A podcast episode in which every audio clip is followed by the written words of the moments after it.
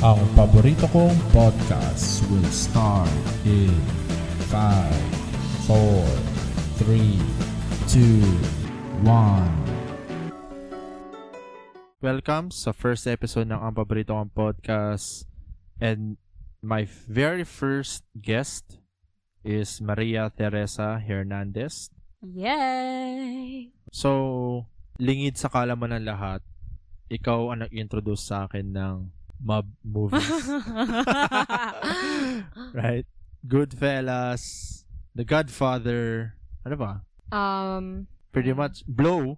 Blow. Can't Right. think of anything. Okay. Ah, Al Pacino. Oh, yung more mga on Al- movie ni Al Pacino. Tsaka ni ah, I- The Irishman. Ganun. Right. Yeah. Basta marami pa. Okay, we're Mm. not we're not pretentious people. But, maganda talaga sila. I mean, Yeah. Ilang beses na panood ang Irishman? Like, five? Yeah. five times?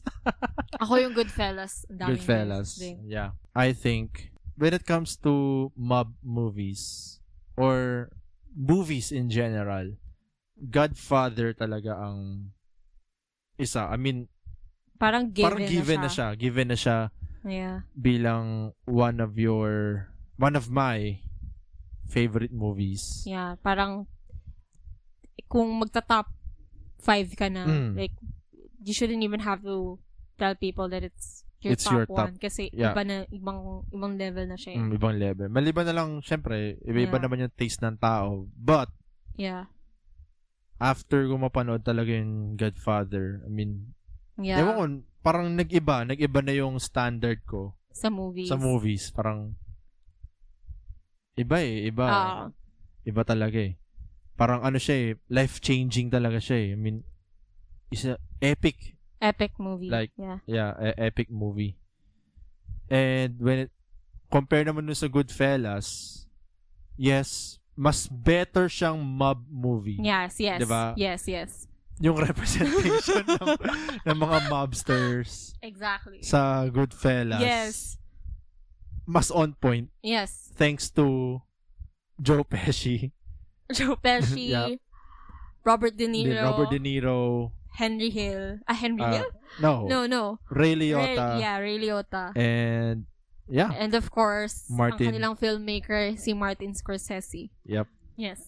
So, uh, wh- wh- when it comes to speaking of Martin Scorsese, ano, kasi na, na, na, na- nanonood ka rin ng Marvel movies, right? Yeah, yeah. MCU. Yes. And Martin Scorsese said na hindi niya makakount as cinema Uh-huh. ang MCU. yeah. Uh, ano yung thoughts mo about sa sinabi ni Scorsese? Alright. Well, kasi ang exact words nyo dun is parang nagiging amusement park na Mm. yung Yung theater. theater. Yep. Ah, well, nanonood ako ng Marvel. So, hindi ako pwedeng, hindi ko pwedeng sabihin na, eh, oo nga, oo nga. Mm. Na parang, i, I'll s- I, I can't, you know, um, be a snob, pretend to be a snob Mm. and tell people na don't watch Marvel. And I watch Marvel too. Pero, gets ko naman yung point niya Ni- na mm. there should be a place for creativity, Mm. for art, for Mm. expression. Mhm. Kasi ano nangyayari pag Marvel? Kaya na lang, nanonood na lang, gumagawa na lang ng movie for franchise. Mm. For, you know, for the fun of it, for the amusement Mm. of it um which shouldn't always be the case Right. minsan kailangan talaga may uh may uh, create uh, Originality. yeah may originality Mm. may uh kasi I guess kaya nasabi ni Scorsese yung kasi as a filmmaker um kung filmmaker since filmmaker nga siya ganyan parang it would be more it would be difficult for yun nga up and coming Mm-hmm. filmmakers to express themselves kung ang competition mo ay MCU MCU. kasing, right. kasing bongga ng MCU Mm. Just imagine, mm. bagong director ka lang. Mm. Your directorial debut. yes Tapos, coming out. Yeah. December. Sa December siya lalabas and then, kasabay mo yung Spider-Man No Way Home. yeah Wala kang chance. wala wala Wala kang chance. Maliban na lang kung ikaw si Martin Scorsese. yes na maglalabas ka rin ng movie Yes. ng December, kasabay Yes. mo yung No Way Home, may Oo. chance ah. May Yeah. chance kang makasabay kasi Martin Scorsese. Yeah. Hmm. Diba? Yes, exactly. So yeah, um for me uh yeah, gets gets ko rin yung point niya na Hmm. uh yung Disney ang nangyayari is nagre-release sila ng movie para para rin sa pera, No. 'di ba? I mean as of now ang Spider-Man No Way Home isa na siya sa pinakamataas na box box office hit Yeah. sa history. Ah. Yeah. Nalagpasan niya yung Avatar. Yeah. So, malaking bagay yun. I mean, Yes, yes. malaking Achievement bagay. yun. Achievement yun. But still, ako, like, mhm. ako, um, oh, fan ako ng comic book movies. Yeah. Hindi ko ide-deny yun. Kung may lalabas na comic book movies, automatic. I mean, hmm, panoorin natin sa sinihan yan. Yeah. Pero still, ako, kung papiliin pa rin ako Mm. sa mga movies, una, a- ako ah, personally, yeah. uunahin ko yung mga films na ginawa ni Martin Scorsese. Mga films na ginawa ni um who else? Um Ah, Quentin Tarantino. Quentin Tarantino. Akin na, yun lang yung perspective ko. Pero still comic book Ni Steven Spielberg. mm, Steven Spielberg. Pero ako comic, comic book movie fan ako. Oo. Ah, sadyang may pera lang talaga tayo Oo. na bumili ng ticket nilang dalawa. Oh. And priority natin yung it's something that we love to do Mm, together, right? Right. We love watching movies. Right, right. Whether sa Netflix or Mm, sa cinema. right. And hindi, hindi ko naman sinasabi na hindi maganda ang Spider-Man No Way Home. Uh, na-enjoy ko siya. Ako din. yes. Especially, I mean, Andrew Garfield, Tom Holland, Tobey Maguire, si Spider tatlong So, Spider-Man, okay, di ba? yes. And by the way, Mm. kung mapapakinggan nyo to tapos may spoiler, it's been Yeah. a month or two na. I think I think we can say. Mhm. Okay. Wala- Wala na kami dyan. Tapos na ang ano nyo, ang ah, expired na yung bawal mag-spoil. Oo. Expired na yung oras nun. So, yun. Akin lang. Ah, since, Oo. yun nga, pag nakakapanood ka ng mga movies na ah, na yun, gawa nila Scorsese, Spielberg, and yeah. Tarantino. Parang, for me, parang medyo nadadryan na ako minsan sa, i- pag paulit-ulit na lang yung ano, Alin? yung comic, yung tema ng co- comic book movies. Like, for example, itong Okay. Spider-Man No Way Home, parang, mm, ba't parang ganun kadali? Mm, So, nadalian ka sa um sa nangyari kay ah, Tom Holland Spider-Man, Peter Parker, dun sa movie na yun. Mm, yeah. Kasi yung last fight nilang dalawa ni Green Goblin. Yeah. I Hmm. mean, Parang- ga- gaano ba kalakasin si Green Goblin? I mean, nakita naman natin kung paano niya ginulpe si Tom Holland nung una nilang Ah, match, di ba? Una nilang laban. And no match talaga si Tom Holland. yeah. Then, All of a sudden. Aunt May died. Yeah. And then, yun, naglaban sila ulit bilang, bakit sobrang lakas na ni Tom Holland? Yeah. But sobrang lakas na ng Peter Parker ni Tom Holland. Kanya nang talunin sa labanan tong si ano, yeah. si Green Goblin. Gaano ba kalakasin si Green Goblin? Kasing lakas ba siya ni Thanos? Kasi pa, No, no, no. Um si Green Goblin, yung serum ni Green Goblin. Kasi may serum yan sila Green Goblin. okay. Ah, parang ginawa siya dahil na-inspire sila sa Super Soldier program ni Captain America. Okay. So, ginawa rin nila on their own. Base ito sa comic comics. Yes. Di, ko, Okay. di ko sure, di ko sure. Pero, I read it somewhere. Aha. As I watched it somewhere. So, parang ganun, ganun siya. So, technically, technically super soldier siya. Okay. So, malakas talaga siya. Ah, Right?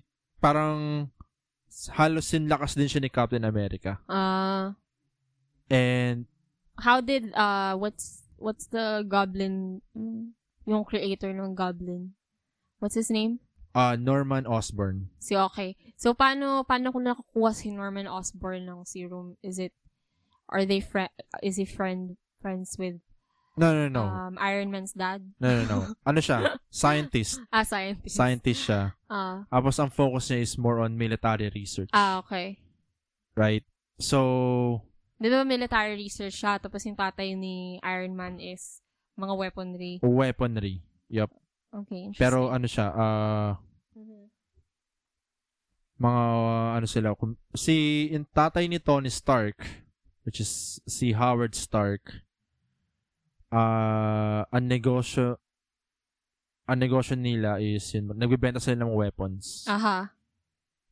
When it, ah, compare naman dun kay Norman Osborn, ah, ganun din, weaponry din, advanced tech, military tech, advanced military tech stuff din. Yeah. And nagfo and parang binigyan siya ng fund ng military para gumawa ng para sa su- isang sa bagong super soldier program. Okay. Pero ano yun, typical comic book uh theme na alam mo yun, uh experiment gone Yeah, yeah, wrong. yeah, yeah. So parang Hulk, ganun din yung Hulk eh. Ah. Alam ko ganun din yung Hulk eh. Super soldier program tapos yeah, yeah. ganun din. So going back, Yeah, Diba? going, Going back. back. Yun. Kung, kung super soldier yung Kung su- Oh. kalaban ni Spider-Man. Oo. Di ba dapat halos parehas lang sila ng Dapat kasama niya si Captain America para matalo na si ano. technically. Dapat.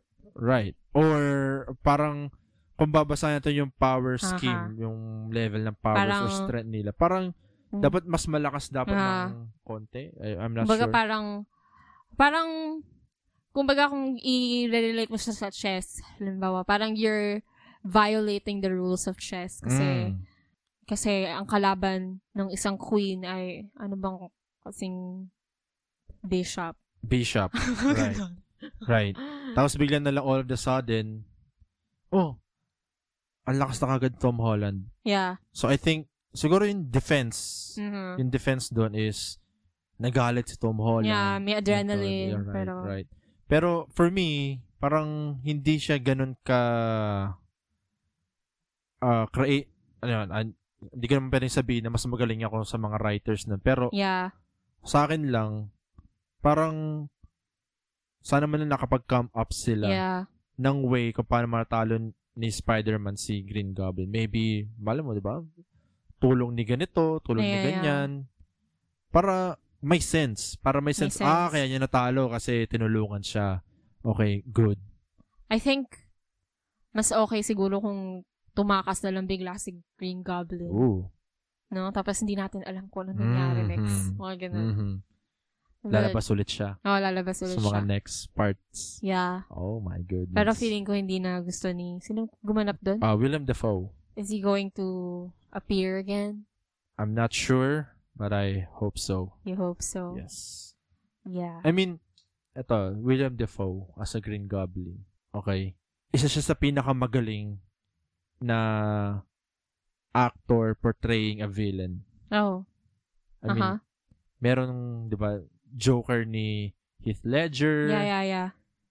uh, Thanos, pero, yeah, William Defoe, hands down, isa siya sa pinakamagaling. Mhm. And, nakakalimutan yun minsan ng mga comic book fans, Yeah. comic book movie fans, Yeah. Kasi di ko mas pwede mo sabi na comic book fan ako eh. Kasi Hindi mo na ako babasa you don't ng comic have that book. kind of money to Yeah. to Come buy on. comics. I mean, kailan nga ba nung pumunta tayo na fully book? Tapos, meron, an- andun yung mga comics. Yeah. Tapos nakita yung presyo mo, oh my god. Napawaw talaga. Sobrang mahal. Sobrang mahal ng mga comic book. So, yeah, um, when it comes to movies yun, parang tumaas niya talaga yung standard ko. dahil, Dahil- dahil mm. kala Scorsese. Godfather, yun. Ayun. Imaginein mo kung si Al Pacino yeah. hindi niya hindi siya hindi siya si Michael Corleone. What if iba yung actor ang gumanap sa kanya? I think it would still be as epic as it is because the filmmaker because he's brilliant. But Okay. that's actually the reason why they casted Al Pacino's because He, he is brilliant. Francis Ford Coppola. Pinaglaban niya talaga si Al Pacino dun. Yes. Indeed. Parang ayaw, mm, ayaw ng production kay Yeah. Al Pacino. Pati si Marlon Brando, I think, pinaglaban niya si Al Pacino. Ah, Marlon Brando, pinaglaban niya. yeah. Al Pacino. yeah. Gusto ko nga mapanood yung Godfather sa sinihan. Like, if, kung If- papalabas yeah, siya, yeah, yeah, yeah. Tapos, ano, like, if I have to pay, huwag naman sobrang mahal. Pero, kung mahal siya, dahil, bawa parang limited time lang yung, Mm. ah, ah, bibigay para ipalabas siya sa Mm. isang sinihan lang, ganyan. I would be willing to watch it in the cinemas. Kasi nung, nung nakita ko yung tra- ah, trailer nung House, House of of Gucci. Gucci, di ba nga, sabi ko, ang gwapo ni Al Pacino sa sinihan. like, iba talaga. Kahit, ayun taon siya, 81? Yeah. Iba talaga. Oh my goodness. And you kind of understand kung bakit nung panahon na yun, ang stunning ng mga actors na Mm. kinakast. Kasi sobrang ganda nilang tingnan sa sinihan. Right. I mean, tingnan mo na lang yung portrayal ni Al Pacino Yeah. as Michael Corleone. Parang Yeah. Godfather to. Yes. Ano siya? Mm, intimidating siya. yes. And what, hindi siya sumisigaw. Hindi pa yun yung Al Pacino. Yeah. Kasi sinasabi nilang, sinasabi nilang one trick pony. oh, ni na, Al na Pac- over the Oh, yeah. top. Yeah. Diba? Hindi pa yon yeah. Okay, yun yung Al Pacino na tahimik, Yes. pero matatakot ko sa kanya. Yeah. I mean, mm, no. Napanood ko si Michael Keaton. Yeah. Sabi niya, fav- isa sa fav... Ewan ko si Michael Keaton ba? yun? Pero, isa sa favorite part niya sa Godfather, Godfather 2, Yeah. is yung ano, yung yung asawa niya parang nagbababay sa anak niya. Parang kasi naghiwalay sila eh. Oh. Naghiwalay sila, 'di ba? Tapos nagbababay yung asawa niya sa anak niya Mm. kasi parating na si Michael, Oh. 'di ba? Tapos biglang nung dumating si Michael, ang ginawa lang ni Michael, sinaraduhan niya ng pinto yung asawa niya. O akala ng asawa niya, mag-uusap sila. Alam mo yun? Oh. Parang, magbabati na ba kami? Hayaan niya ba akong kausapin ko yung anak ko? Hindi. Sinaraduhan. Sinaduhan ni Michael Corleone yung asawa niya. Oh my God. And Hindi siya the way, nakikipagbiruan. the way he did that, even in the, it- Walang script. walang script. Walang script yun. Sinaraduhan niya lang. Walang get out. Get out of my life. Walang ganun. Wala. Sinaraduhan niya lang. Yes. It's acting. Yes, indeed. Si- Gold standard. Oo. Ginawa yun sa Modern Family. Ginawa yun. may episode, may episode na ganun na na ano, si si Phil Dunphy yung gumano Mm. na Godfather. Hindi ko na yung kukwento yung buong episode na, pero sa dulo kasi Okay. nun, parang, um, parang, ah, merong mga conflict yung anak nila na, Mm. na ginawa niya ng resolution. Mm. Kumbaga, nasa office siya. Tapos sabi ni Claire, um, uh, isn't it wonderful how our kids' problems just magically stop? Parang ganun sabi ni, ano ni, sabi ni Phil Dunphy, don't ask me about my business, Claire. Basta ano, basta nakakatawa siya. eh, kasi kaya may ganun. Kasi, di ba si Gloria, ko, ano siya, Latina. mm. Siguro Mm. parang ganun. Kasi bibinyagan yung anak niya doon. Okay. So parang, ano, parang do you renounce Satan? Ganun. So ginawa nila na ganun kwento. Seryoso? yung ano. Ginawa nila? Oo. oo, Oh pero my God. bibinyagan yung anak ni, Oh my ni God. Gloria doon sa ano. So kaya ginawa nilang Godfather. Brilliant. Brilliant people. Diba? Ma- masabi mo timeless ang isang movie kapag lagi siyang in- alam mo yun, inuulit-ulit ng it- ibang movies. Yeah. Hindi lang to ng ano, ah, ibang tao na nakikita mo sa mga clips. Hindi. Yes, yes, yes. Ibang movies. Tulad ng movie ni Zac Efron, yung Bad Neighbors. Aha. Meron daw silang parang festival or event na gagayahin nila si Robert De Niro. Tapos suot ni ni Zac Efron yung jacket ni Robert De Niro sa taxi driver. Tapos Ah. yung fake mohawk wig niya. Tapos kinakausap niya sila Seth Rogen. Ah. Parang, are you talking to me? Are you talking to me? So, lahat na sila, are you talking to me? ano Are you talking to me? Mga ganun-ganun sila. Ah. So, doon talaga, masabi mo na maganda ang isang movie Yeah. kapag ginagawa siyang reference talaga Yeah. na ibang movies. Huh? Kaya sa Ah, akin, Kasi ginaya Hmm. ng Joker si ang taxi driver. yes, yes. Ano pa ba?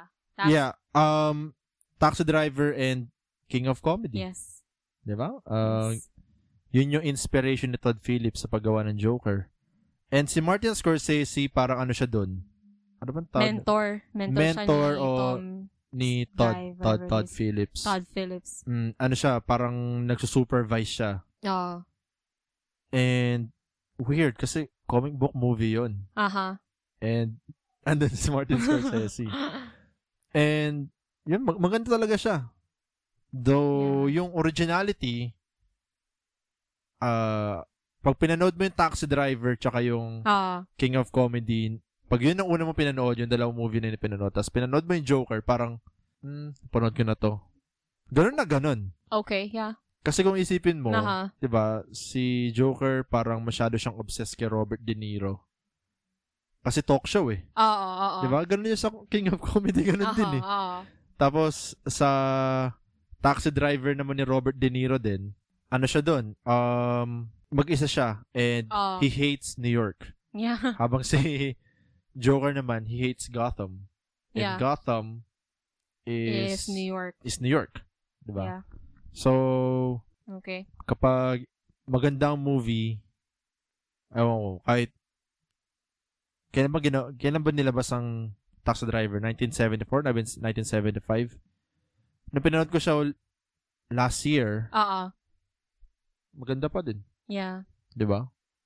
Parang, ano pa rin siya? Dark. Dark Yes. siya. That's a dark movie. Still a dark movie. Dark movie. Robert De Niro is still a great actor. Mm. Kapag pinanood mo siya, kumbaga makakanga pa rin Mm. tayo sa kanya. Eh, Hindi siya nanalo ng Oscar dun. Sino ba nanalo ng Oscar doon? I'm not sure. Pero hindi siya nanalo ng Oscar dun. Nanalo siya ng Oscar sa Raging Bull. Aha. and Raging Bull ni Robert De Niro and Joe Pesci. Isa yun sa pinakamagandang boxing film. Ilan ba yung boxing film na napanood mo? Uh, Creed, 1, 2, Rocky, Southpaw, Well, yes. Kasi yun lang yung napanood kong boxing film. boxing film. Kasi yung iba, I couldn't sit through it. Mhm. Well, a- actually, ni- hindi ko ata napanood yung hindi mo siya, hindi mo siya pinapanood sa akin. Yung iba. kasi, Masyado bang technical sa hindi. boxing. Kapag pinapanood, panag, pa, panagbibigay kasi ako ng sa'yo ng mga movies, binabase ko siya sa taste mo. Bagay. Sa Pag mag, bagay. kapag magbibigay din ako ng suggestion Aha. sa ibang tao ng movies, Aha. binabase ko sa taste nila. yeah. I mean, Yeah. You should. 'di ba? Kasi syempre, bibigay ko ba sa yung ganito klase movie? Pero siguro kung may sasuggest ako movie about boxing, hmm, Rocky because ma- maganda yung pagkakagawa. Maganda yung pagkakagawa ni Sylvester Stallone doon. Yeah. Sabi nga nila. pero, Mm. And yung background nun, alam mo yung kwento? Kung, kung paano, gi- kung paano, ah, kung ano yung story ng Rocky. Kung paano ginawa yung Kung Rocky. paano ginawa yung Rocky. Kung paano sumikat ang Rocky. Yeah. Ah, gusto, si, si Sylvester Stallone ang, ang nagsulat nun. Oo. Right? Siya nagsulat nun. Tapos, naghanap siya ng mga studio or company na ah, gagawin yung movie na yun. Oo. Ang kaso, ayaw nila na si, si, na si Sylvester Stallone ang ang gumanap, Gumanap. ang gumanap as Rocky. Kasi, hindi raw siya maintindihan magsalita, Oo. ganun. So, sabi ni Sylvester, hindi ko bibigay sa itong movie na to. Gusto ko ako bida. Ako nagsulat, ako bida. Oo. Tapos ah, umabot sa point na naghihirap siya. Oo. Sinanla niya yung aso niya, Mm. umabot sa point na gano'n. Oo. Pero I forgot kung ano yung studio Oops. na nag-agree sa kanya na siya rin yung maging bida. And yun, Rest is history. The rest is history. Rest is history. So, yun. Siguro Rocky Oo. and Southpaw. South. Southpaw ni... Si Jake Gyllenhaal ang bida ron. Okay. And sa mga movies na napanood ko ni Jake Gyllenhaal, walang tapon. Magaling siya. Ah. Nightcrawler. Nightcrawler ni Jake Gyllenhaal. Parod mo na yun, di ba? Yes. I mean, magaling talaga siya Yun yung dun. movie na, I mean, maraming disturbing na movie sa buong mundo. Pero Mhm. for some reason, like, nung pinapanood ko siya, nung una Mm. ko siya pinanood, gusto ko nung sumuka. Like, lit, parang, Legit? parang umaano yung sikmura ko talaga. Kasi parang Mm. nadi-disturb ako sa ginagawa ni Ni Jake Gyllenhaal. Jake Gyllenhaal. I mean, Is it the way he's Mm. painted there? It's he's like they're trying to. I don't know. I know that the writers probably did that on purpose. Na parang mm, heroic siya sa eyes nung babae doon. ah, Tapos parang pero parang pinaglalaroan niya yung mga bodies doon, di ba? mm, Just to build the story. mm. Ewan ko doon ata ako na, na ano, na parang, May gagawa ba nito? Parang, parang, ewan ko, parang, parang kumbaga, kapag, kapag nakakakilala ka pala ng taong disturbing, mm, ganun pala yung feeling talaga. Na parang nakaka, nakaka-turn talaga siya ng sikmura. Kapag Mm. nakakilala ka ng taong, ganun yung ganun yung pag-iisip. pag-iisip. Ah. Oh my God. na parang ang criminal ng mindset. Kasi, ayun, so, I think that speaks to the brilliance of the film. Kasi, Mm. I don't know. And just imagine Uh, na may mga ganong klaseng tao Ah. talaga sa totoong Sa buhay. totoong buhay. Oh my God. Di ba? And hindi lang tulad sa movie ng Nightcrawler. Ano siya, di ba, ah, parang siya yung nagka-camera or ah, nagre-report, oo. di ba? Parang reporter or something siya, journalist siya. Oo. Hindi ko alam kung ano yung specific na trabaho niya. Pero Oo. isipin mo, kasi pag sinabing mentally challenged or may mental illness ng isang Oo. tao, ang isipin mo parang, ha? Kaya kung ano yan, wala, wala yan. Hindi siya, cha, hindi siya threatening. Yeah. 'di ba Kasi baliw yan, ayan, baliw yan. Yeah, yeah. ganyan. Pero kung papanoorin mo yun, matalino siya. Yes. Right? Yes. Matalino siya. And, yun, um, yung idea ng isang psychopath na ano niya dun, Yeah. na nalabas niya Yes, Ah, kasi yes. Ah. minanipulate niya yung mga tao sa Oo, paligid niya oo. and ang ending nagkaroon siya na sarili niyang business na Yes, mga yes. New, na news Ah. People believed him. Kasi parang, Mm, di ba sa Joker? Well, g- ganun naman talaga yung painting Hmm. nung, nung si Joker, iba naman yung kanya. Mm. So, ibang standards yun. Pero, I don't know, that is brill- it's brilliant. Like, ganun Mm. lang yung word na masasabi ko. I can't think of anything. Yung reaction ng mga tao dun sa, sa kanya mm, is what makes it realistically disturbing. mm. kung isipin mo tulad ni Jake Gyllenhaal and Andrew Garfield ah Jake Gyllenhaal first muntik na siya maging si Spider-Man Hmm. instead of Tobey Maguire dapat siya si Spider isa siya sa mga kukunin dapat Yeah. So, kung isipin mo, kung yun lang, syempre, kung sinabing Tobey Maguire, ano ba yung mga movies ni Tobey Maguire? Forever na siya malilink as Spider-Man. Yes. Tama. So, si Jake Gyllenhaal, imagine, Jake Gyllenhaal sa Spider-Man na siya malilink. Parang sayang. Yeah. Kasi yung mga movie na ah, pinagstaran niya, na siya yung gumanap, Mm. Maganda talaga. Tulad ng sabi ko, karamihan sa mga movie na napanood ko kay Jake Gyllenhaal, hindi talaga tapon. Oh, kahit yung Spider-Man ni Tom Holland na siya yung ano, di ba? Ang ganda, Maganda ang rin. talaga. Maganda rin. And comic, comic book movie yun. Mm. Uh, sobrang ano, isa siya sa... Siguro ganun yung ano Mm. niya, yung yung expert expertise niya as an actor. Like, parang magaling anti, siya. Siya yung, anti-hero yeah, or villain. manipulative siya. Mm. Magaling siyang, Magaling gumawa siya. ng- magaling siyang maging manipulative. Convincing. Convincing siya. Oo. Yun. Uh, what else? Uh, Tobey Maguire. And a- aside sa Spider-Man, kasi na-mention natin si Tobey Maguire. Aside sa Spider-Man. And doon sa Spider-Man Homecoming, parang nung lumabas si Tobey Maguire dun, parang Tobey Maguire bumalik as Spider-Man. So, suot niya pa yung suit niya. Yeah. And yun yung pinakaunang Spider-Man suit na nakita ko nung bata ko. So, parang, wow, Spider-Man. Kasi pag bata ka, pinapad mo na Spider-Man yung series na cartoons eh. Cartoons, cartoons pa yon Pero siya Spider-Man, tao talaga. Yeah. Nagsuswing. Yeah. So, yun, nung lumabas siya sa No Way Home, sobrang nostalgic talaga. And, though nalilink siya sa Spider-Man, may mga iba rin siya movies na Mm. maganda rin. Like, uh, The Great Gatsby. Yes. Maganda, maganda yung portray- portrayal niya dun. Uh, especially kasama niya yung best friend niya, See. Leonardo DiCaprio. Yeah. And, uh, what else? Brothers. Hindi ko pa Brothers, napapanood yung brothers. Mm, maganda.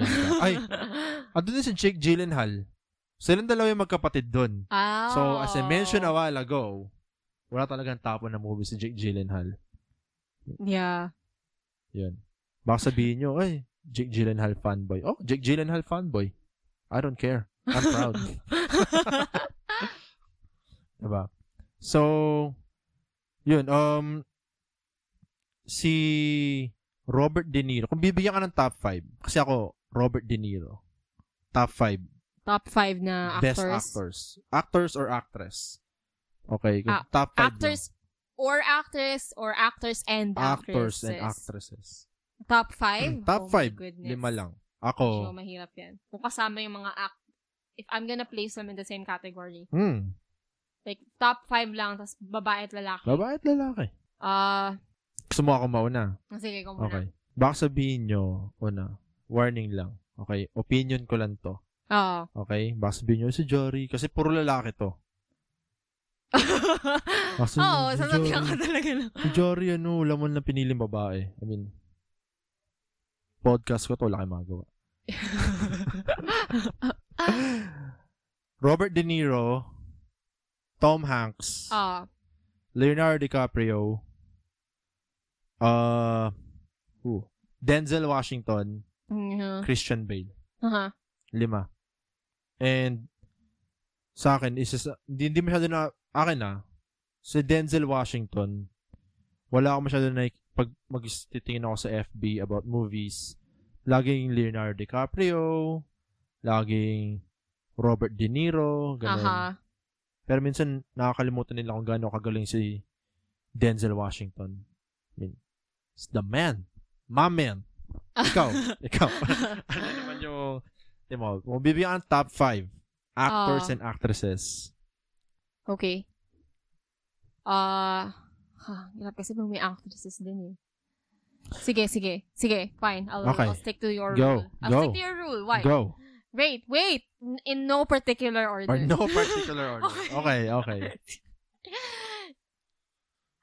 Robert De Niro, Al Pacino, Mm, Meryl Streep, okay. Anne Hathaway. No, no, no, no, uh, sorry. Oh. Okay. Really? tatlo. Okay. Fine, Viola Dav Mm. Viola Davis. Mhm. Viola Davis. Viola Kasi ilalagay ko Davis. siya somewhere else eh. Somewhere, Viola Ilalas Davis. ko sana siya, pero wala akong babanggit na iba eh. Um, sino pa ba? Uh, honestly, I'd like to say Jamie Foxx. Jamie Foxx. I mean, Jamie Foxx, yeah, magaling siya. And sobrang, I ano think- siya, flexible siya eh. Oh, wala pa siya dun sa, wala pa siya kay Denzel Washington, Mm. pero I, I see him in that way. Okay. Mag-end up siya sa ganun. Okay. Ano, I- iconic. Mm. Yeah. And Viola Davis is Viola Davis. Oh my God. Viola Davis. Tapos, ah, sino pa ba? Si, ah, si Mer, bakit ko ina-explain kung ba't ko pa sila gusto? Like, draw your own conclusions. Like, Lagi yung sinasabi, kayo nakakasabi ko lang sa kapatid ko, you don't have to explain to everyone. Hindi mo ka na-explain yung sarili mo sa lahat. Pero, Meryl Streep, okay, ganito na lang. Ito na isipin niya kay Meryl Streep. Okay. 20, I believe 20 times na siyang na-nominate as Best Actress. Meryl yes. Streep. Yes. And di mo pwedeng sabihin sa akin na hindi siya magaling. Okay? Magaling si Meryl Streep. Okay? Galing sa akin yan. Galing sa akin So, yan. what does that mean? Mas magaling pa rin si Tom Hanks kaysa. yan. Um, Viola Davis naman. Kasi, Unang beses siya napanood sa Fences eh. Ay- And okay. unang beses siya napanood Aha. dun eh. Ito kasi yung, this is what I would like to say about Viola Davis. Mm. I feel like, hindi pa masyadong, um, what's the word that I can say? Uh, Expose? na- Oo, hindi pa siya ganun ka-expose sa Hollywood for some reason. Parang, ang daming movies na she could have been casted. mhm mhm Pero, parang ang onti pa ng movies niya, in my opinion. Actually, For oo the nga. kind of um, talent. talent, Talent. di ba? Parang ganun. So, siguro, ewan ko ah, siguro nagpo-focus siya sa theater. siguro. Kasi theater actress siya, di ba? although may Yung ibang mga- rason siyang sinabi. so, which, Oo nga, oo yeah, nga. let's not get Which into that. right Makes sense now. naman, makes Ah, sense. ah. Pero, eh, sayang lang. Kasi, yeah. kung makikita ko, kung dadaan ako sa ah, cinema hall, Yeah. di ba? Kung saan, pinapanood mo yung mga kung saan manonood ka ng sine. Yeah. Kung makikita ko, Viola Davis, Yes. papanoorin, Papanoorin ko yun. natin Papanoorin ko yun. Kasi, I'm sure na isang scene doon, bibigyan kanya ng magandang Yes. acting, Indeed. di ba? Tsaka, Ito, imagine mo Oo. sa fences. ah, Sa fences, mabait-bait lang siya doon. Pero sa isang scene, parang, oh my God, sino to? First time ko Oo. siya makita eh. Sino to? Sobrang galing. ah, Nakip, kasi ako, pag Denzel Washington, parang, hmm, Denzel Washington yes, talaga. yes. And naka nakasabay siya kay Denzel Washington sa isang scene na yun. Ah, I mean, kung di ka manalo ng best supporting actress doon, di ko na alam. mm, Hindi ko na alam. And nanalo True. siya doon. true. Sobrang ganda. Ang True. ganda, ang ganda ng scene na yun.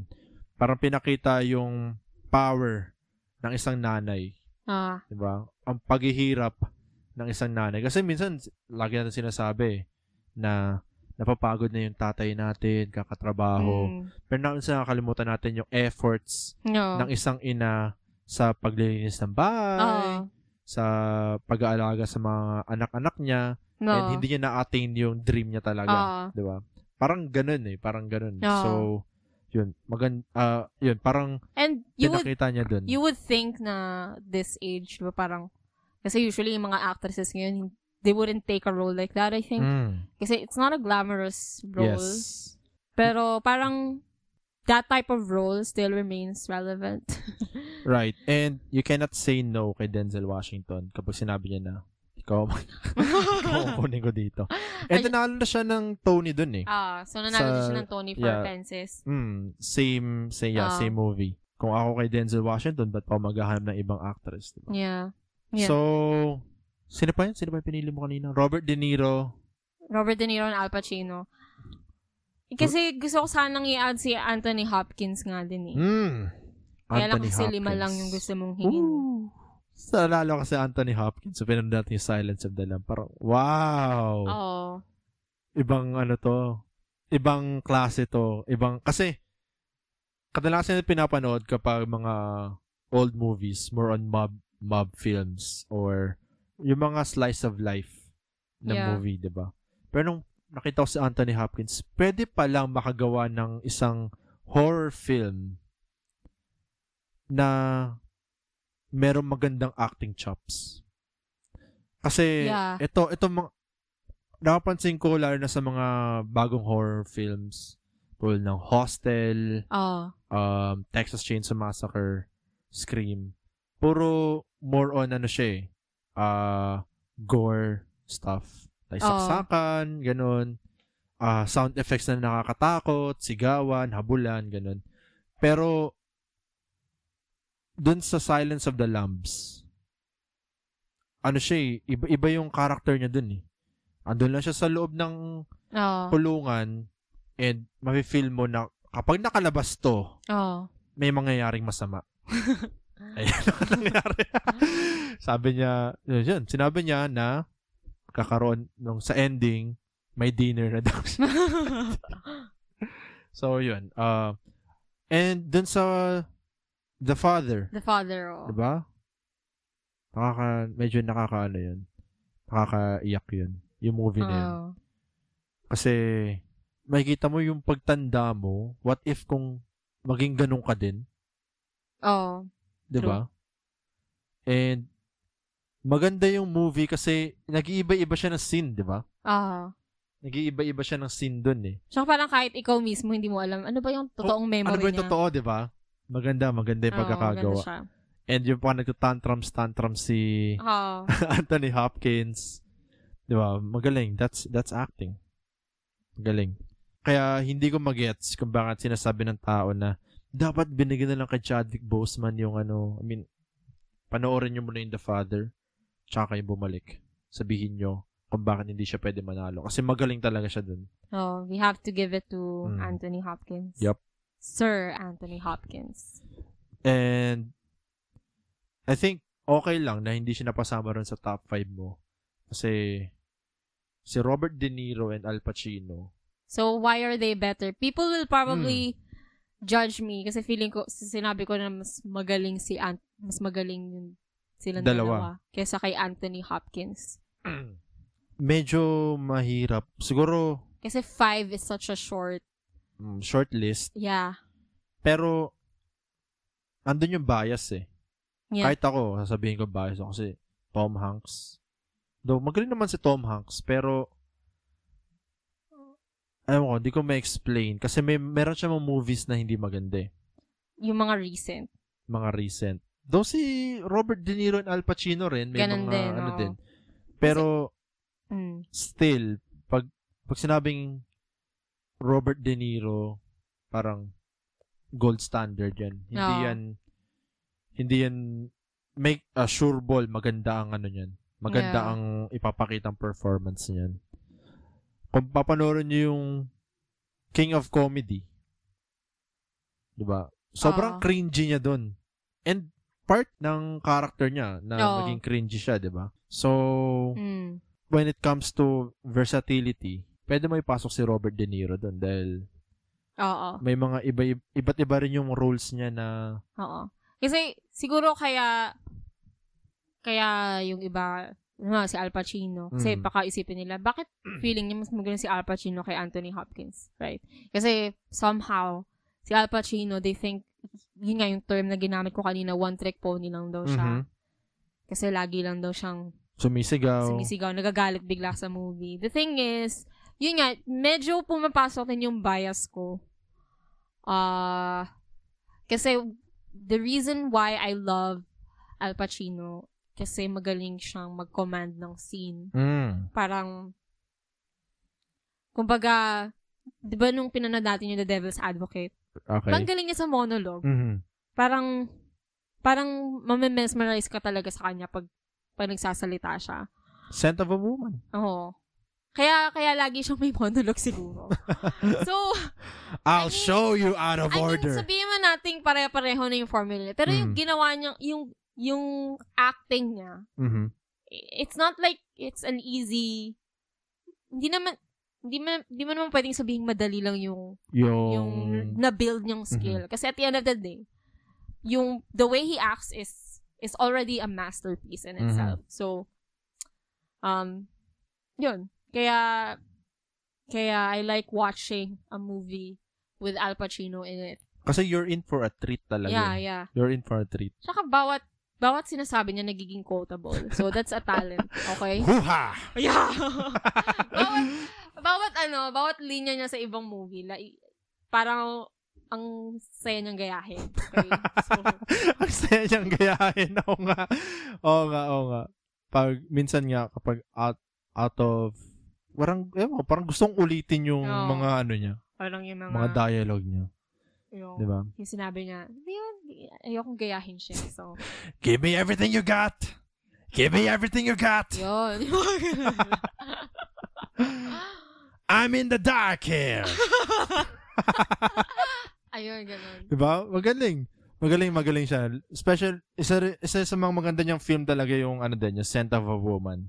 Yeah. I mean, ma- parang, parang talaga siyang bulag dun eh. Parang, di ba? Parang yung mata Method, niya. method actor met- din siya. Oo eh. nga, mukha nga, mukha nga, mukha nga. Yun, well, di siya napasok sa top 5 ko. Dahil bias din ako. Fan talaga ako ni Leonardo DiCaprio. Wolf of Wall Street, Shutter Island, and Inception. Why do we have to defend why we like something? It's like we're telling them that maybe they're not the best. We're not good at selling our top five. I'm not sure. Para siguro mapahaba natin yung episode nito. No, but um, still, but still, uh-huh. you know, uh, gusto ko, para lang masabi natin, bakit natin sila, kasi masyadong critical ang mga cinephiles. I don't care, I don't care. Kung may critical kayo, everyone has their own top five. I mean, di pa natin na-mention si Daniel Day-Lewis sa movie niya na um, There Will Be Blood. Pero hindi talaga ako fan ni Daniel Day-Lewis. Pero isa sa pinakamagaling. Magaling siya, pero yung mga ginagawa ng movie, Maganda, mhm. Maganda talaga. Yun, There Will Be Blood na panood ko, maganda. Pero sa akin, hindi ako, hindi ako ganun na, napabili yeah. sa ano niya. Sa, sa movie siguro. Siguro sa movie. Kasi yung acting andun eh. Oo. Yung mga movies niya. Yung baka movies hindi- siguro, Hindi mo, eh, Hindi ko type. hindi mo type. Hindi ko type. Oh, kasi ganito yan. Okay, yung mga top 5 ko, halimbawa. Um, eventually, gusto ko magkaroon ng mga collector's item. Hmm. Mga, halimbawa, ah, gusto ko ng sarili kong DVD, DVDs. Ayoko ng mga nagre-rent na ng movies. So, kumbaga, yung top 5 binase ko sa kapag nagkaroon ako sa sariling shelf full of movies, ito yung Mm. mga collector's item na gusto ko. Okay, gusto ko si Viola Davis today. Ah, ano bang movies yung meron na pwede kong bi- Yun, ganun. Meryl Streep. Ganyan. Yun. That's what I base it on. And Al Pacino has good collection at this point. So, Yun. So, for example, sa akin, sa akin naman, kapag, minsan pag wala akong mapanood, oh, Gusto ko manood ng movie, pero wala akong mapanood. Hindi ko alam, pero go-to movie ko lagi ang Forrest Gump. oh, I mean, uh, I mean, kahit wala akong mapanood, parang gusto ko manood ng pelikula. Gusto kong mag gumastos ng dalawang oras para manood lang ng movie. And kung wala akong mapili, Forrest Gump. Siguro, ako dati, para Mm. lang, ako dati kasi Goodfellas. Eh, kaso tinanggal na siya sa Netflix ngayon. So, ayun. sa YouTube na lang. Oh, rent mo na lang. at na sa YouTube. So, yun. Siguro, yun, isa, isa, isa sa reason kung bakit nasa top 5 ko si Tom Hanks. Kasi, yun, Forrest Gump. Tapos, yung mga rom-com niya noong 1990s. Si Tom Hanks. Tom Hanks. Ah, so, kung rom-com, Sa akin ha, kung manood ako rom-com, manood ako Tom Hanks. really. Mm, Sleepless in Seattle, tsaka You've Got Mail. So, yun. Interesting. Mm. Siguro kasi, And, contrary to my own opinion, akala ko mahilig ako Mm. sa rom-com, pero parang hindi pala talaga ako mahilig sa rom-com. Mm. Kasi noong 1990s, akin na, 1990s owned by Tom Hanks. Forrest Gump, di ba? Prime niya talaga yon. Prime niya yun. Philadelphia, Toy Story. Toy Story, di ba? Ultimo sa animation. siya pa din. O sa animated movies. Tom Hanks pa din. Saving, gusto mo ng war movie? Saving Private Ryan. Oo. Ba, gusto mong ma-in love? O manood ka ng Sleepless in Seattle or ano? Or, Ah, in You've Got fairness, Mail. laging good guy yung mga roles niya. yes. Oo, Yun- laging good guy yung mga roles. Yan nga lang siguro yung ano, yung hindi ko masabing negative eh. Kasi maganda good thing. eh. Ano mo, ano masama kung gusto mo good guy ka, di ba? It's not a bad thing. Pero, um, I don't know. Hindi ko alam yung tamang term, pero hindi ko naman pwedeng sabihin na wala siyang flexibility kasi as I Iba-ibang mentioned, klaseng iba-ibang characteristic movie yung, yung ano eh. ano, Oh, yung- iba-iba klase movie yung ginanapan niya eh.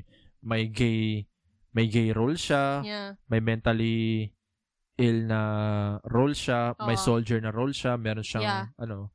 So di ko pwedeng masabi, di ko masabi na hindi siya flexible, pe- but still, yun nga, lagi nga siyang mabait.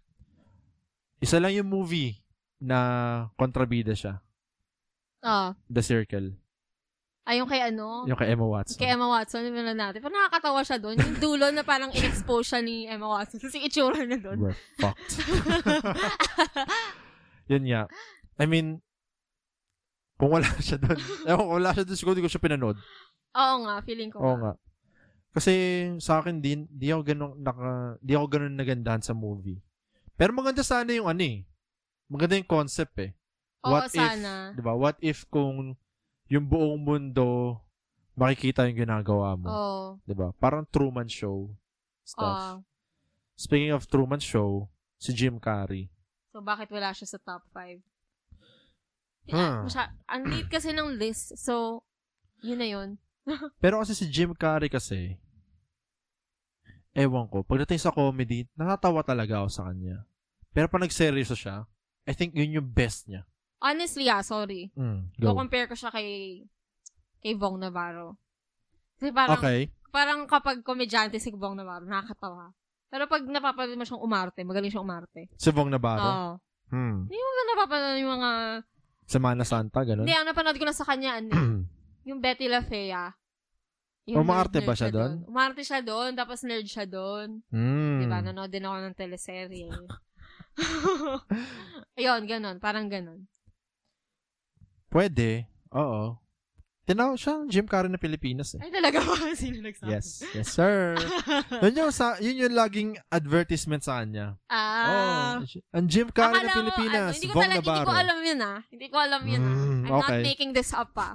Akala ko, okay. Nice. Yun, pero yun nga, um, si Jim Carrey, think, ma- mas, mas best siya. Mas na nga, best pa. No. Best siya sa mga serious role. Tulad ng, yun, Truman So, Show, magkakaroon siya ng bagong film? Sonic. Ay, oo. Actually, na-redeem niya yung sarili. Maganda, maganda. Maganda raw ang Sonic eh. Okay. Pero, yun. Pero mas gusto ko siya sa serious roles niya. Ah, Ah, tulad ng Truman Show, yung Ah, sunshine, Eternal Sunshine of a Eternal Spotless- Sunshine. of a Spotless Mind. Ang haba kasi ng title. Tsaka number 23. Ay, oo. Number 23, di ba? Pinanood natin. Hindi ko napanood natin. Parang na ba natin yun? Oo, napanood natin. so, yun. Ah, ano siya? Mas gusto ko siya pag seryoso siya. Same with Adam Sandler. Di ko, di ko trip yung comedy ni, ni Adam Sandler. Siguro hindi lang siya nag-age ng maayos. Kasi nung eh, pinanood natin siya nung una, Tawa ko ng tawa Oo, sa kanya eh. natatawa- Natatawa ako sa Mm. Zoha, natawa ako sa... Saan pa ba? Yung 51st Dates. 51st. eh. Yun nga. I mean, Pero hindi lang siya nag-age ng maayos. Mm. Kasi yung mga joke niya usually tungkol sa mga babae, ganun. ano pa ba yung mga joke niya? yun ba yung joke? An- movie niya ba yung Parang- tinawag parang- yung anak niya na E Siguro kasi ESPN? kaya na naging tiresome siya sa madla. Kasi Mm. ang ang movie niya lagi is parang magbabakasyon sila somewhere. Yun nga. Yun nga. Yun yung eh. Feeling ko, napansin ko lagi yun sa na mga yung trip movies niya talaga. Gumawa ng movie para magbakasyon, kunwari. Ayun. Yun. Pero, yun, pag, kapag sa mga love story din, oh, mag- magaling, magaling din yung mga movie ni Adam Sandler tulad ng the Ah. 51st Dates. Parang Ah. ga- ang mag- maganda, maganda yung pagkakagawa doon. And yung chemistry Oo. nilang dalawa ni Drew Barrymore. Drew Barrymore. Yes. One of the best. Yeah. Siguro, para silang John Lloyd at Bea. Hindi naman sila parehas ng Oo. style, pero yung chemistry, andun eh. Kumbaga, kung alam mong nandun silang dalawa, Alam mo maganda Oo, yung, oh, alam alam mo mo maganda, yung chemistry nilang Oo. dalawa. ayun. Oo. magaling, magaling. Magaling, magaling silang mag-adjust sa isa't isa. And, yun. Actually, pwede ring si Adam Sandler tsaka si Jennifer Aniston Oo, Ah, kasi inulit-ulit ko din dati yung Just Go With Just It. go with it, di ba? Hindi ko alam, pero gustong gusto ko rin yung movie na yun. Ay talaga, akala ko ayaw mo dun. Paano maging ayaw? Ba't, ba't, paano ko maging ayaw yun? Kasi yung anak ni, anak ni Adam Sandler dun, yung gusto niya mag, maging actress, Oo. sobrang nakakatawa. Ang galing, ang galing na magkakasulat dun. Ay, oo, when you think Yun. about it. Oo, yun. Tapos, nagulat ako dun kasi, andito pala si Nicole Kidman. Andun siya. Ay, oo, nakakatawa Diba? siya doon. Nakakatawa siya doon. Actually, yun, nag- nagulat din ako dun. Parang, hmm, nandito pala siya, nandito pala siya. Oo. Kontrabid, medyo kontrabida siya dun. Oo. So, um, Adam Sandler and Jim Carrey, pag sa serious roles nila, yun, trip ko sila. Oo. Ma- ma- Nagaganda no. Actually, sa mga comedians din talaga eh, kapag nagseryoso sila, di ko alam, parang magaling sila. nag stand out sila. Mm. Hmm. Siguro Hindi ko kasi, alam bakit. kasi magaling, magaling naman talaga. Siguro ka, Refreshing. being comedians, I think, Mm. in all, in all honesty, I think they are smart people, most of them. Mhm. So, oh. Quick-witted. Oo. kaya, siguro, madali lang sa kanila yung umarte. I don't know. Mm. Tulad ni Steve Carell. Oo. Mag, ano siya, ah, pag sa mga serious na rin na role niya, nag stand out din talaga siya. So, I think Mm. advantage talaga pag comedian ka. I think si Ricky Gervais din eh, magaling. Hindi ko lang Hmm. napanood pa yung afterlife niya na palabas. Afterlife? Oo, oh, may palabas siya afterlife. Seryoso siya din eh. Hmm. Pero, hindi ko alam kung ano yung role. Hindi ko pinanood eh. Kasi series. Ah, series. Oo. Oh, actually ako, when it comes to series, medyo ano din ako. Ah. Hindi ko siya kayang panoorin. Kapag ng- ang ang hindi ang hindi kasi maganda sa series ng Hollywood. Pumapangit siya sa dulo. Yun nga, yun din yung isang sa mga napapansin ko. Kasi, napoprolong. Oo. Tapos, sa akin, parang, ah, let's say for example, yung mga super, s- ah, yung mga comic book series, Mm. okay? Parang nahaluan siya ng soap opera. Na Oo, nagiging ganun yung arc niya bigla. Bakit, ba't nag, bila na lang magkakaroon ng heavy drama dito? Pinanood ko to para sa action. Ah. Well, anyway, still. Par- tapos, parang, minsan, ang lame pa ng pinag-aawayan nila. Parang mapahaba lang ba? Magkakaroon Oo. na ng conflict yung story. Ah. So, yun. Parang yung ano. Well, yung How to Get Away with Murder maganda eh. Maganda, pero, di ba? may Pero mga- kasi kaya lang, feeling ko kaya lang tayo nakatagal dun kasi andun si ano, Viola. Viola, Viola Davis. Davis. Oo nga. I mean, kung wala siya doon, siguro natin papanoorin yun. Hindi natin, siguro one or two seasons tapos na. Mm. Sana. Pinarolong siya kasi mabenta eh. Mabenta Oo, talaga siya eh. mabenta. Kasi maganda yung performance ni Viola Davis. Tsaka, Tsaka nakaka, yung suspense niya, mm, yun, maganda din. oo nga, para mapapaisip ka, sino kaya dito ang pumatay? Oo, Diba? yun, yun. Mas nagot na lang ako, "Oh, namatay! Yun, yun. Bakit namatay ito? Oo. Bida to ah! Oo. Mm, diba? Ayun. Spoiler alert. Hindi naman natin sinabi kung sino yung Mhm. bida. Okay, ah, yan. Ay, yung Tama, namatay. Tama. Kasi ako, kung, mam- kung manonood ako ng movie, gusto ko talaga, mas prefer ko yung kwento talaga. Dapat nandun yung, Ano talaga yung kwento? I mean, tsaka realistic yung pagkakagawa, yung pagkakasulat. mhm, makes sense. But that, ah, makes sense kasi Mm. kapag pwede mo siyang ip, ah, ipag-connect-connect eh. Ah. 'Di ba? Hindi yung bigla-bigla na lang nagiging malak Bigla Bigla-bigla na na lang naging- nagiging. nagiging malakas, tapos natatalo yung kalaban. Ayoko nang ganun. Ayun. bigla na lang, oh, may kapangyarihan pala to. Ayoko ng ganun. Kung, pwede, okay na sa akin manood ng mga sci-fi or, yun, comic book movies. Pero gusto ko yung may struggle. Ayoko yung biglang, I mean, nagkakaroon ng kapangyarihan Ah. kasi convenient para sa bida. Ayoko ng Yeah. ganun. Kaya, sa akin, hanggang ngayon, ang pinakamagandang movie pa rin, comic book movie pa rin is The Dark Knight.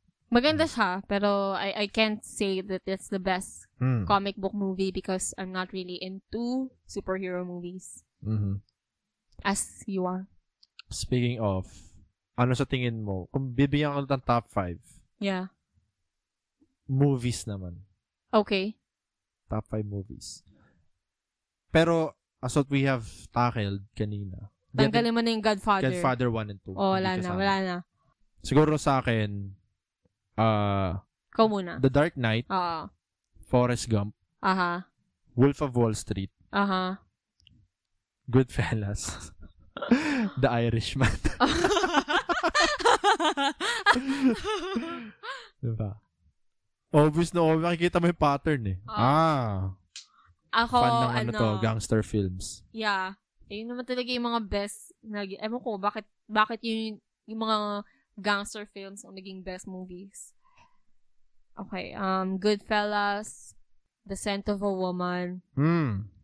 um, no, no, no, Goodfellas, Scarface, Mm. tsaka Schindler's List, Oh, oo nga.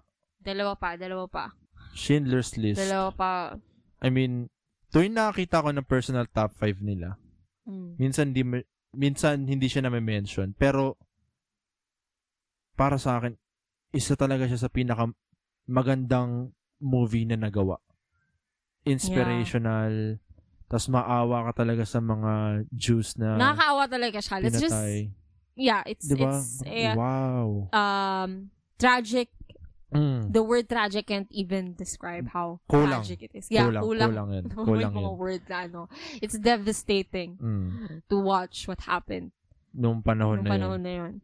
and hindi rin dapat siya isama sa top 5 kasi dapat kasama siya sa top 5 yung Schindler's List so Parang given na rin siya Di dapat. ba? Dapat given na rin Okay, siya. sige. eh. So, I'm, I'm gonna remove it from my no, I list. mean, isama Okay. mo siya kung gusto mo.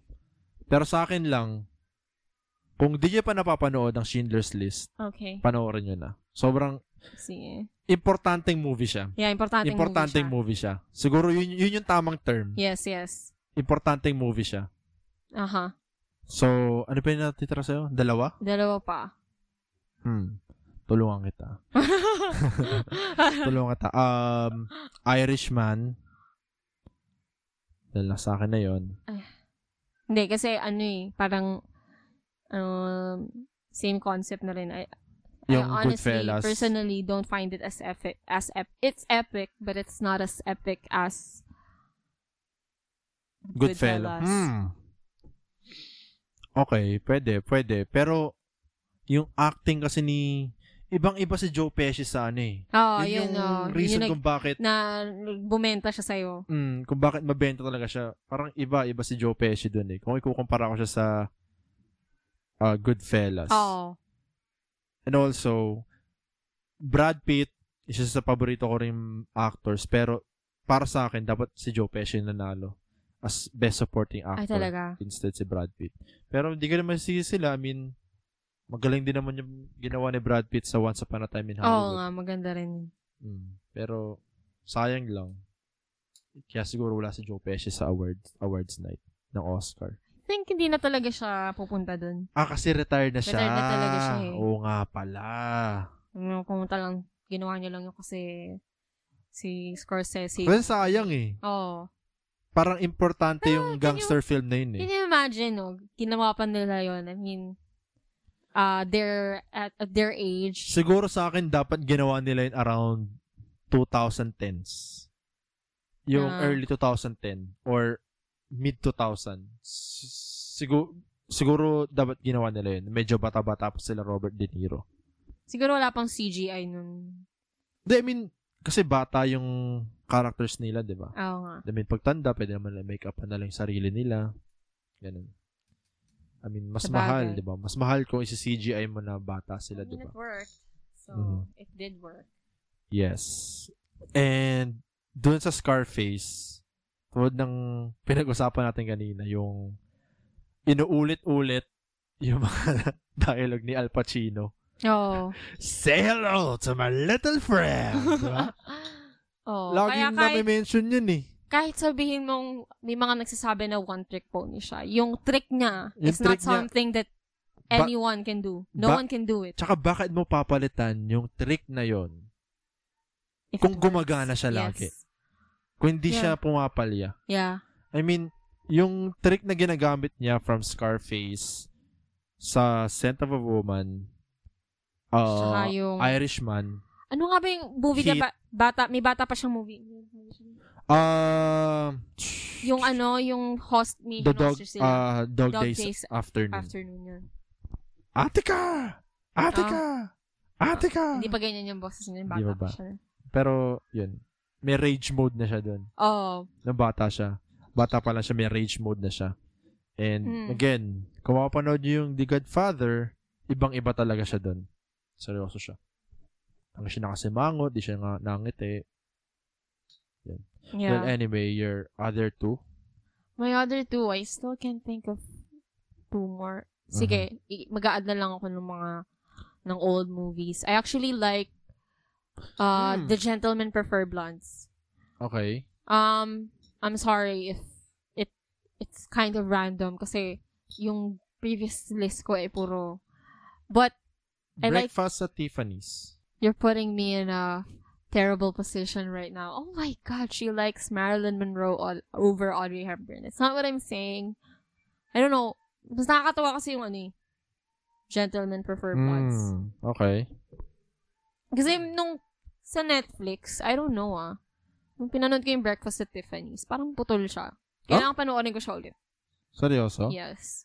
Pero mag magaling umarte si Audrey Hepburn. Audrey Hepburn is just the pinakamagandang muka na nakita ko sa Hollywood. Like history, from dati hanggang ngayon. Yeah. No? Wala akong nakitang mas maganda sa kanya. Yeah. Kasi yung iba, niratoke na eh. Ah, okay. Yung iba, I mean, hmm. who cares? Maganda pa rin yeah, siya. nobody cares. Hindi naman si Audrey Hepburn yung sinasabing niratoke, I don't know. Hindi, yung... Pero, natural talaga yung ganda niya. Seryoso ba? Yes, that's that's how she looks like Mm, ever since. much better. Yes. This na, nat- gandang natural talaga. Yes. Yun. And num- last one. Last one. Random, pero Toy Story 2. Ha? Toy Story 2. Well, actually, Kasi Pwede it's, siya. it Kasi- started, it started, ah, ah, parang like milestone siya eh sa mhm. cinema. yes, speaking of animated movies, bakit hindi ka naiyak sa Lion King? I don't know. I mean, ako, is, isa sa pinaka, isa sa pa- nag-introduce sa aking umiyak. Siguro kasi Sa mga ano, pelikula bata lagi. lang ako nun ha. Bata lang ako Hmm. nung nanood ako nun. So, if you're going to listen, don't judge. Nung, nung namatay si Mufasa, Mufasa. akala ko talaga hindi siya patay. Ah, o nga pala, Parang, o nga pala. parang, okay. hindi, imposibleng namatay siya kasi, Kasi bida siya eh. Oo nga. Yan. Makes sense. Makes sense. Tapos, tapos na-realize ko na, na wala na talaga siya nung, nung kinausap ni Simba. Nung nasa, nung nandun siya sa field. nung may Oo, mga Ah, nung stars, da- ganun. Oh. kasama niya si Rafiki. Oo. Ayun. So, hindi ko na, hindi ko na iniyakan. Parang, ay, wala na pala siya. Parang wala lang. Late na. Oh, late na. Ah, patay na pala siya. Ayun. Okay. Hmm, sayang Ganun, naman. ganun. Na pala umiyak na ako kanina. Natumiyak na ako kanina. Oo nga. Pero, yun, ah, isa yun sa pinaka, yeah, siguro Lion King, importante yung movie na yun. Lalo na pagbata pa lang. Kasi, Yeah. di ko, di ko alam Kumbaga, paano sa, i-explain. sa Disney, yun yung give it, parang, para sa akin, yun yung godfather ng, Ng- Disney movies. Disney animated movies. Kahit sabihin man natin, Mhm. May mga mas nauna na. yeah, Pero still, original movie kasi, yeah, sabi. sabi ng Disney. okay, let's pretend na hindi nag exist ang Kimba the White Lion. Pero, yun. Pero, still, ah, kung walang Lion, kung hindi sumikat ang Lion King, siguro, yun, walang Toy Story. Walang, wala rin yung mga Disney Pixars na napapanood ngayon. Yes. Diba? So, yun. Siguro, ano siya, importanteng movie siya, again, importanteng movie siya para i-introduce yung mga bata-bata dyan, yung mga kabataan sa animated movies or sa film, Yes. generally. Yun. Toy Story 2. Sabi ko, an- Tom Hanks yun, di ba? Hmm. Tom Hanks talaga. Legit talaga. Kailangan nasa top 5 ko talaga siya. Lahat ng movie ni Tom Hanks na ko napapanood, Oo nga. hindi ko alam. Parang, Kahit yung yung movie niya ni Dan Brown. yes, yung Da Vinci Code, Angels and Demons, tsaka Inferno.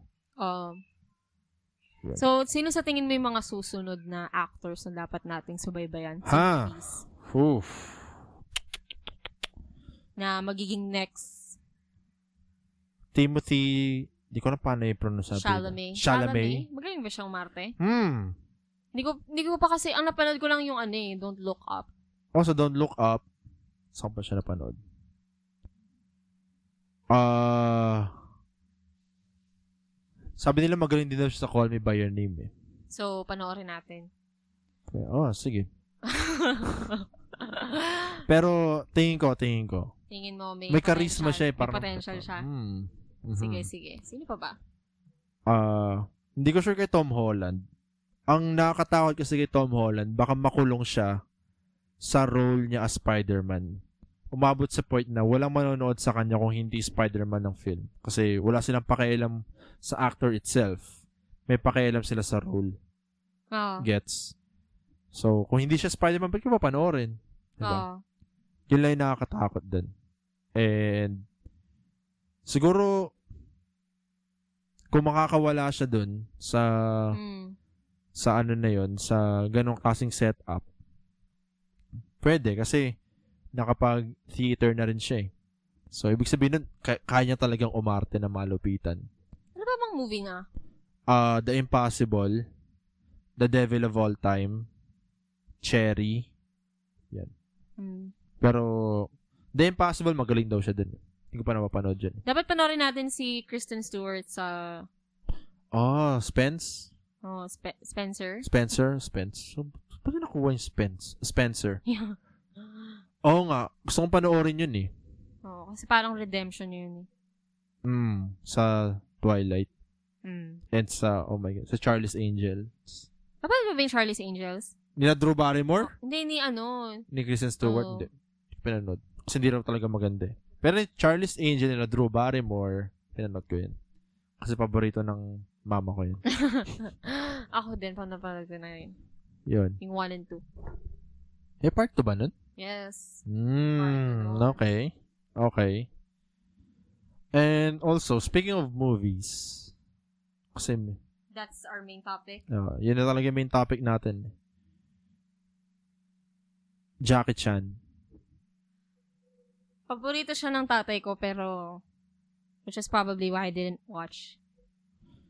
Ang his movies. Ang napanood ko lang for, the, the Foreigner. The Foreigner. Ayun. Isa, it- isa yun sa pinakamaganda niya movie. The Foreigner. Ayun lang. Maganda rin yung movie niya na ah The New Police Story. Kasi ano rin yun eh. Parang The Foreigner din. Ah, broken broken din siya doon. So seryoso siya. Seryoso siya ron. interesting. Yun. Ang ganda, maganda. Maganda rin yung mga movie ni Jackie Chan kasi may entertain ka talaga eh. Ah, Kasi yung choreography, di ba, yung mga fight scene, parang, oh, so resourceful. di ba, mapa- mapapanood ka talaga eh. Kasi, nang bata talaga ako, nang bata talaga ako, nang bata ako, kasi yun sa lagi ko napapanood, Jackie Chan. Laging Jackie Chan. Lagi siya pinapalabas sa TV. At meron kaming ah, CD ng The New Police Story kasabay ng mga oh. Spider-Man. So, napanood siya, hmm, galing, galing yung Jackie Chan dito, ah. Yan. Yan. Parang gusto ko na rin mag-kung fu nun. Karate-karate. feeling, feeling Jackie Chan. Kasi kung ah, hindi naman ako mahilig sa mga ganun kasi. mm. So kung hindi ako mahilig sa action movies talaga, like I wouldn't watch Yes. it all the time. Kung mahilig ka talaga sa action movies, yan yan. Must see films. Must, must, silve- must see talaga ang mga movie ni Jackie Chan. Oh. Kasi, nakakatawa siya. Makikita mo yung stunts, ano talaga? Siya talaga That- yun. oh, siya talaga yun. Hindi siya, hindi siya nagdo-double ng panahon na yun. Interesting. Oo. I mean, tumatakbo siya sa taas ng building. Napababa. Slant. Yung Mm. wall ng building. Bumababa siya. Ah, And kung magkamali ka doon, nako, could, you could die. he could die. And he didn't. Jackie Chan. It's fucking Jackie Chan. So, yeah, speaking of, sila yung mismo yung gumagawa ng sarili nilang roles. Tom Cruise. Diba? Siya rin yung gumagawa ng sarili niyang role. Stunts? Ah, stunts. Sarili niyang stunts. Yes. So, yun. Siguro, Isang Mission Impossible yung napanood ko, yung nandun si Henry Cavill. ako, Fallout, Ghost Protocol, Ghost diba? Protocol. Fallout yung kay Henry Cavill. so, dalawa. Ghost Protocol yung isa. Tsaka yung Rogue Nation. Oo. Yan. Hindi, hindi ako masyado nakapanood ng mga Mission Impossible. Pero, ang gusto ko kay Tom Cruise is yung Edge of Tomorrow. Oo nga, maganda diba? nga yun. Maganda yun eh. Maganda yung idea ng movie kasi umuulit-ulit siya eh. Wow! Okay, let's go. Noon namatay Oo. siya. So, bilang, um, umulit? ay nako, akala ko normal, ano yun, typical sci-fi Oo. shit lang yung movie. Sabi bilang, hmm, interesting na bigla, time travel na. Laging ganun. Kapag sinabing time travel na yung movie, parang iba na, iba na, iba Ay, na. oo nga. Parang pag puro time travel, nakakatuwa talaga siyang panoorin. Hmm. Kasi, yung X-Men, the only X-Men that I've watched, yung, Days of the Future yes, Past. yun, oo. Yun, haba din ang title. Tuwa din ako dun. Mm, Nakaka- kasi time travel. Oo, time travel.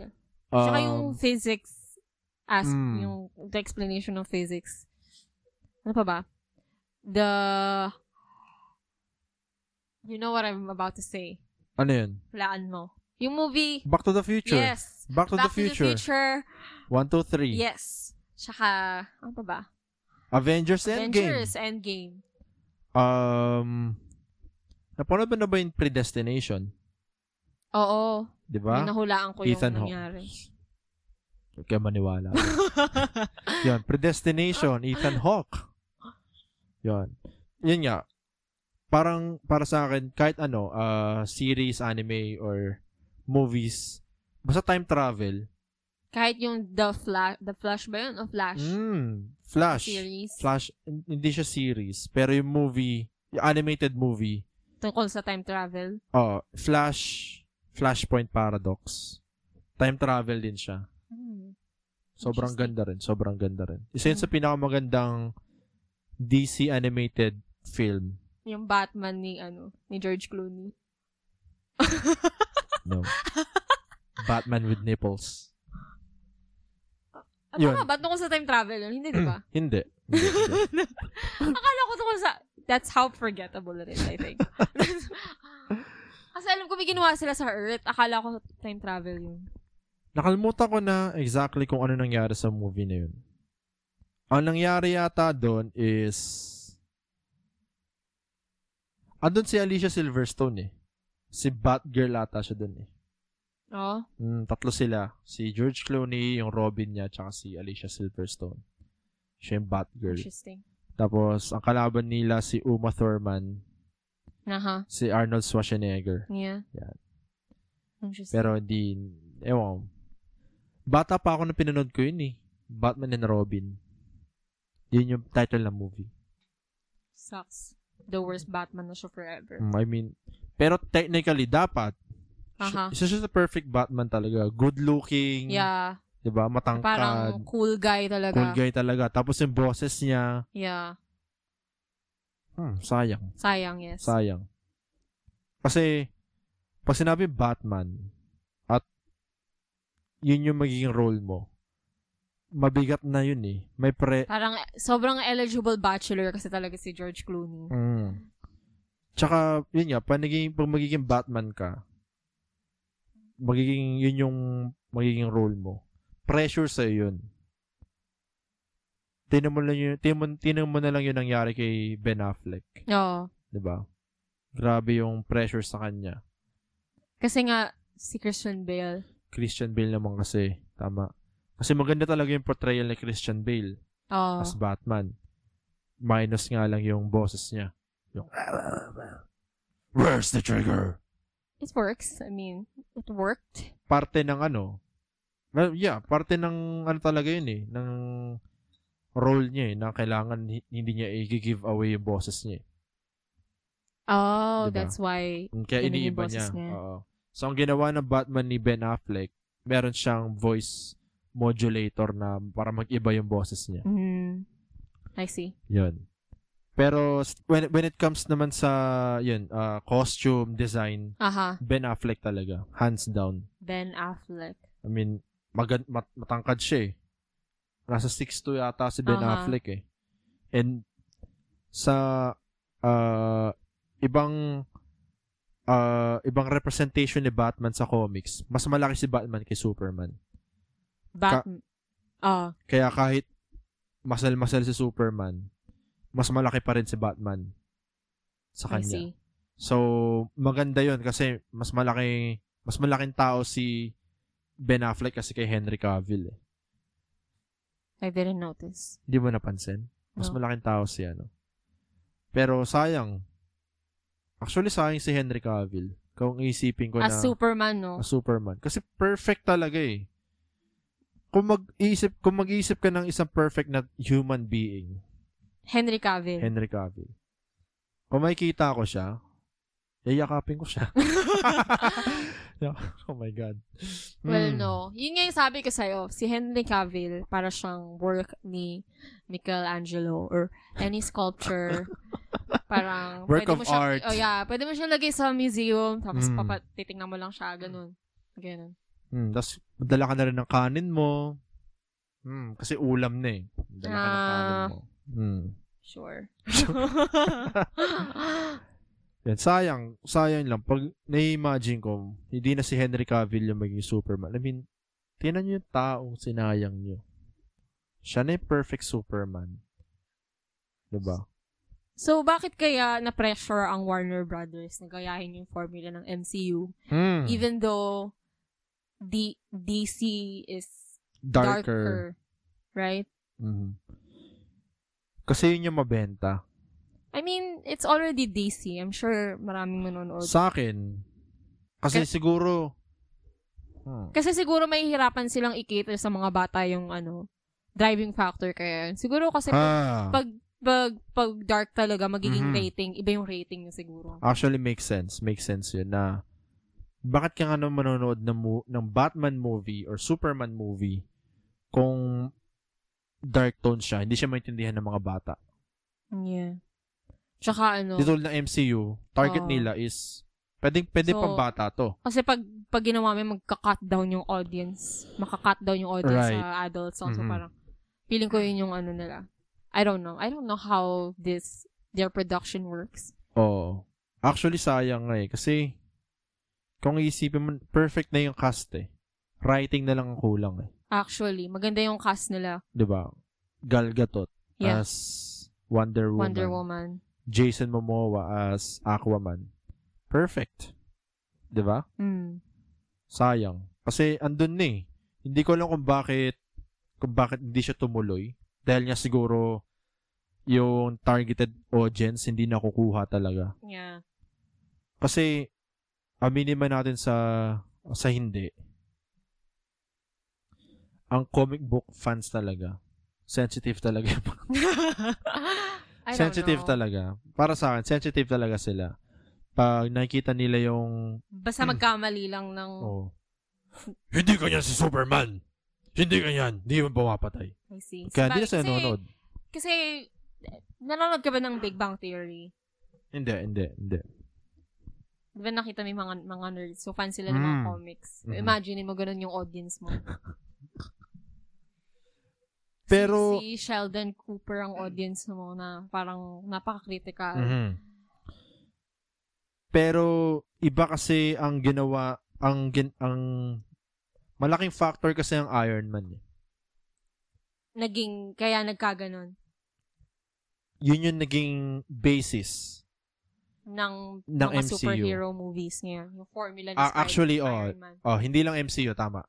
Ah, Ang lahat ng superhero movies. Kasi ang alam ko lumabas ang hindi ko alam kung ano mas nauna, Dark Knight o Iron Man. I think Iron Man 2000 na yun, di ba? Tama ba? 2000 mas nauna ang Dark Knight kasi 2008 ang Dark Knight. I don't know ah. Right. Oo. Hindi Oh. ko alam. Pero still, still. Ah, nung lumabas ang Iron Man, parang yung unang dalawang Superman, ah sorry, Batman Yes. films, Aha. dark tone siya. Kasi Batman. Nilabas ng Superman Returns, dark tone din siya. okay. Okay? So, dun pa lang, parang, ang idea is, ah, Superman, ah, superhero movies, dark tone siya. So, hindi siya masyado mabenta sa mga bata. Kung, manonood ka, kung bata ka manonood ka nun, hindi mo makigets kung ano nangyayari. Yeah. Right? So, yes. So, nung nilabas ang Iron Man, sobrang relatable siya. Mm. Relatable siya na, hmm, Yeah. pwede, pwede kong dalhin yung anak ko dito. Ah, Tapos, ang cool nito, gusto ko maging ganito ako. oo. 'di ba? Gusto ko maging ganito ako, gusto ko maging si, si Iron Man. 'Di ba? And credit credit din talaga kay Robert Downey diba? Robert Jr., Downey. Mhm. 'di ba? Comeback film niya 'yon, revenge film niya 'yon. Interesting. Revenge film niya yun. So, yun. Parang yun na yung naging ano eh, blueprint eh. Kung paano ko gagawa ng superhero movie. Dapat maganda yung one-liner mo. Tapos dapat, ano, panalo yung superhero. mm, cool ka dapat. diba? Oo. 'di ba? Ah, tapos 'yun. Ah, kung ikukumpara Minsan nagiging tiresome yung mga one-liners na yan. actually, Lalo na kung hindi siya, it doesn't make sense for the character to make one-liner jokes. Like, naalala mo yung Thor, mm, the Ragnarok ba yun? ah, Thor Ragnarok. ah. Yeah. Di ba nag-one-liner siya Uh-huh. doon? Si Chris Hemsworth. Aha. Hmm, oo. Tapos, di ba parang s- si Thor, Thor is a god. So, Siguro ah, kaya nila ginagawa 'yo kasi ang first yung unang Thor okay, Mm. okay lang. Second Thor hindi hindi siya ganun kaganda. mm. Pero tong huling Thor na Thor Ragnarok, bumenta siya. Kasi Really? mas naging relatable si Thor. Kasi parang, kung nung pinanood ko yun, parang, "Oh, hindi ko type to. Honestly, I'm so sorry, but I don't like it.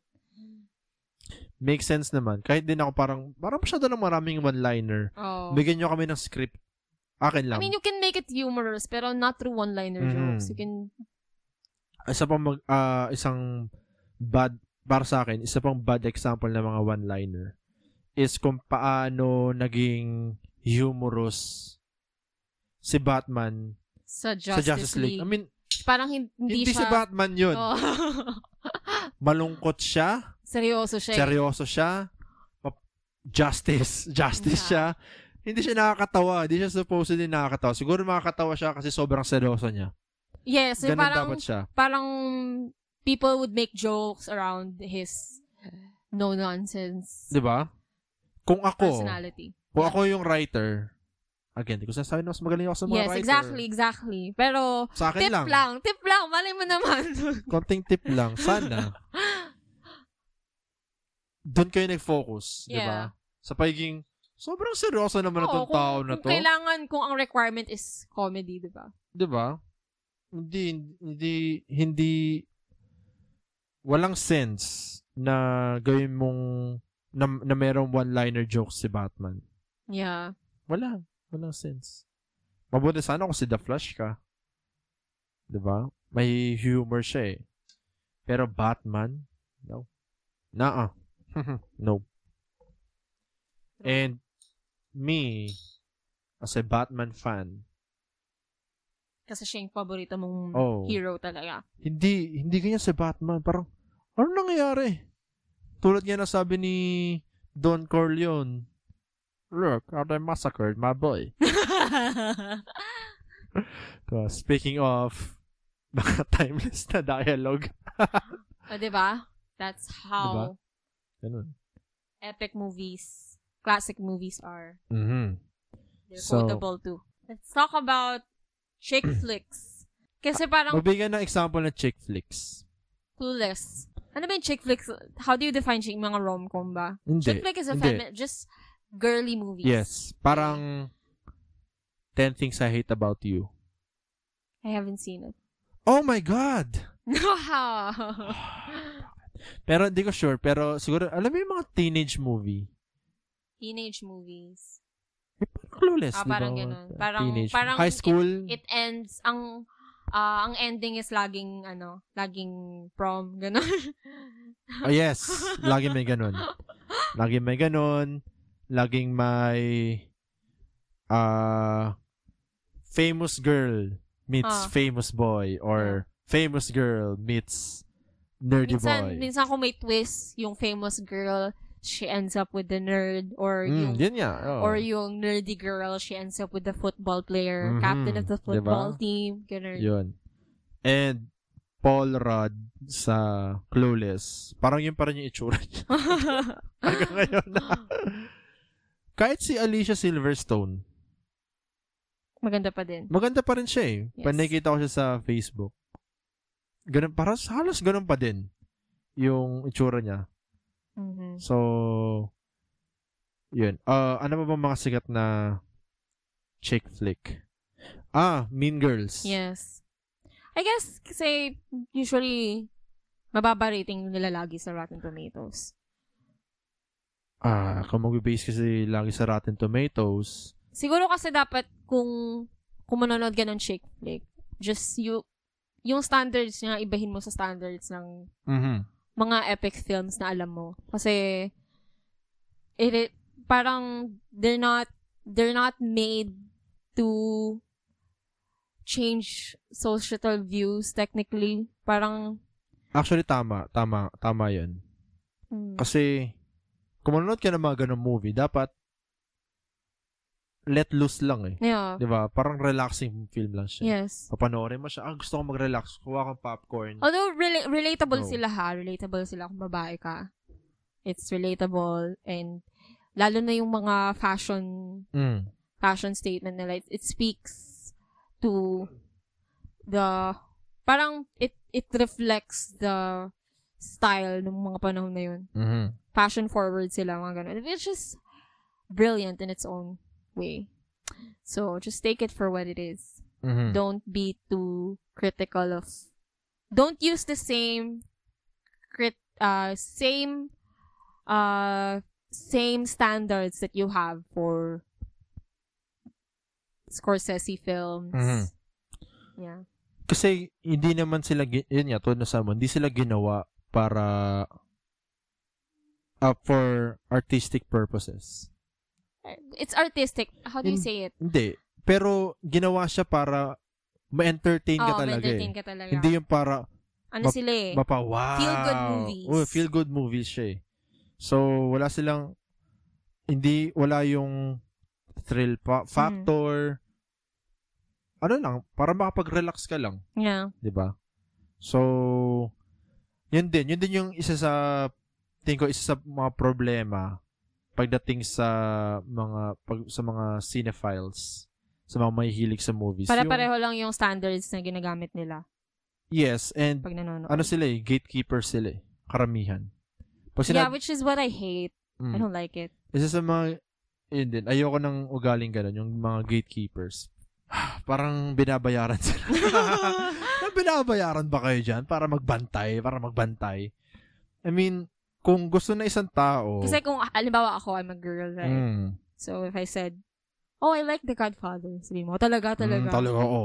Alam mo ba, oh, sige, sabihin mo nga yung ganito. Oo, oh, gano'n, gano'n. Ho. Jesus Christ, let the woman watch her film. Yeah. Do I have to explain you why I, explain to you why I like John Wick?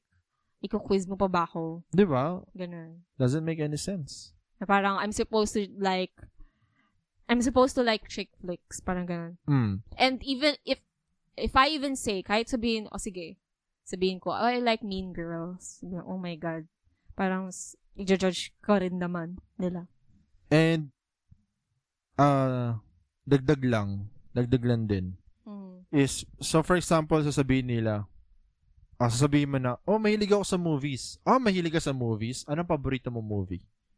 So, pag sinabi mo mong, ganito, ganito, yan, yung mga ganun, sasabihin Yeah. nila na, hmm, hindi ka mahilig sa movies. Ho. Kung yan lang, ano mo, kung yan lang ang, anong tawag doon? Kung yan lang ang movies na nasa bag mo, Yeah, kung di ba? kung kung ang hilig mo lang is uh, The Other Bowling Girl. Ano na ba yun? Hindi. Ah! Mm, mm, Natalie Portman, Mm, mm. Scarjo, Scarjo. Uh, yep. sino pa ba? Shakespearean in Love, mga ganun. Ay, actually, hindi ko pa napapan yung Shakespearean in Love. Ha. Ano Have Hindi you ko pa. seen Hindi that? ko pa panood yun. I, I don't know. Ang You said it's napanood good. Ko ng mga Shakespearean, yung Romeo and Juliet ni Ni DiCaprio. DiCaprio. Ang Ano napanood ko, yung 1965 ni, you don't, I don't know if you know the actor. Basta yun, 1965, Leonard Whiting, kamukha ni Zac Efron. Hmm. Yun yung masasabi ko. Romeo and And Juliet? they wear tights. Nanonood ba Oh ng, my nanonood God. ba ng, I mean, nag, nagsuot ba ng tights si Leonardo DiCaprio? Hindi.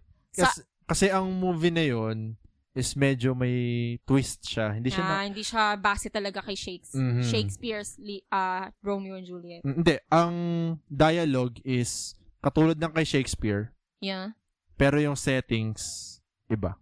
Ah, Parang- okay. Medyo modern-modern na yung damit nila. doon. Kasi, kasi yung, yung version nun, naka-tights lahat ng actors. Ah, parang when you Yeah. Tragedy of Macbeth, of Macbeth ni Naka-tights Denzel ba Washington. si Denzel Washington doon? Hindi ko sure nakalimutan ko naka-tight sila pero ang damit nila ron is parang pang middle middle age. No, naka-tights.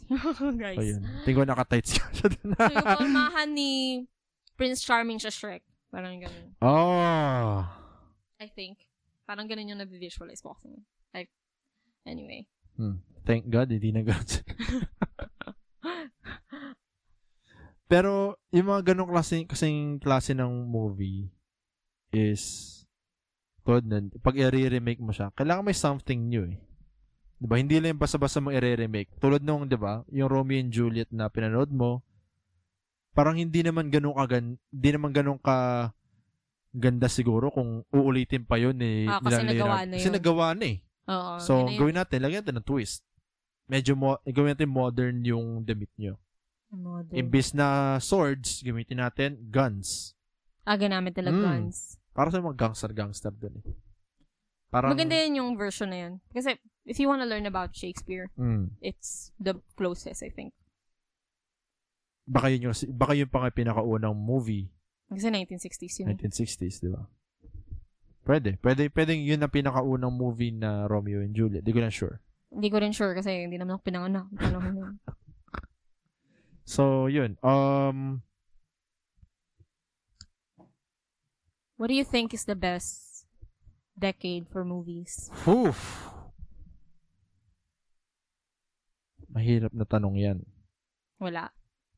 Meron. Ano? 90s. Really? Hmm. Tom Hanks fan.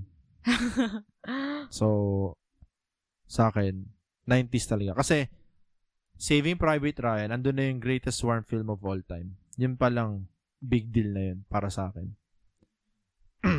um, uh, Forrest Gump, What's Eating Gilbert Grape, mm-hmm. Goodfellas, Aha.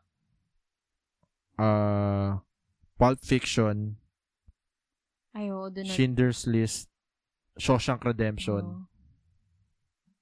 Doon pa lang eh. Schindler's List, Shawshank Redemption, Forrest Gump, uh, Goodfellas, uh, Saving Private Ryan. Doon pa lang masabi ko na 90s Mhm. best film. Uh, best decade para sa mga films. I see. Close yung 1970s. 19 cent. Why? God- Godfather 1 and 2, Taxi Driver. Okay. So, yun. I see. Pero parang one genre lang yun nung napanood natin sa 70s. Taxi Driver. Di naman siya gangster film eh. Yun. Uh, A Dog Day Afternoon. Oh.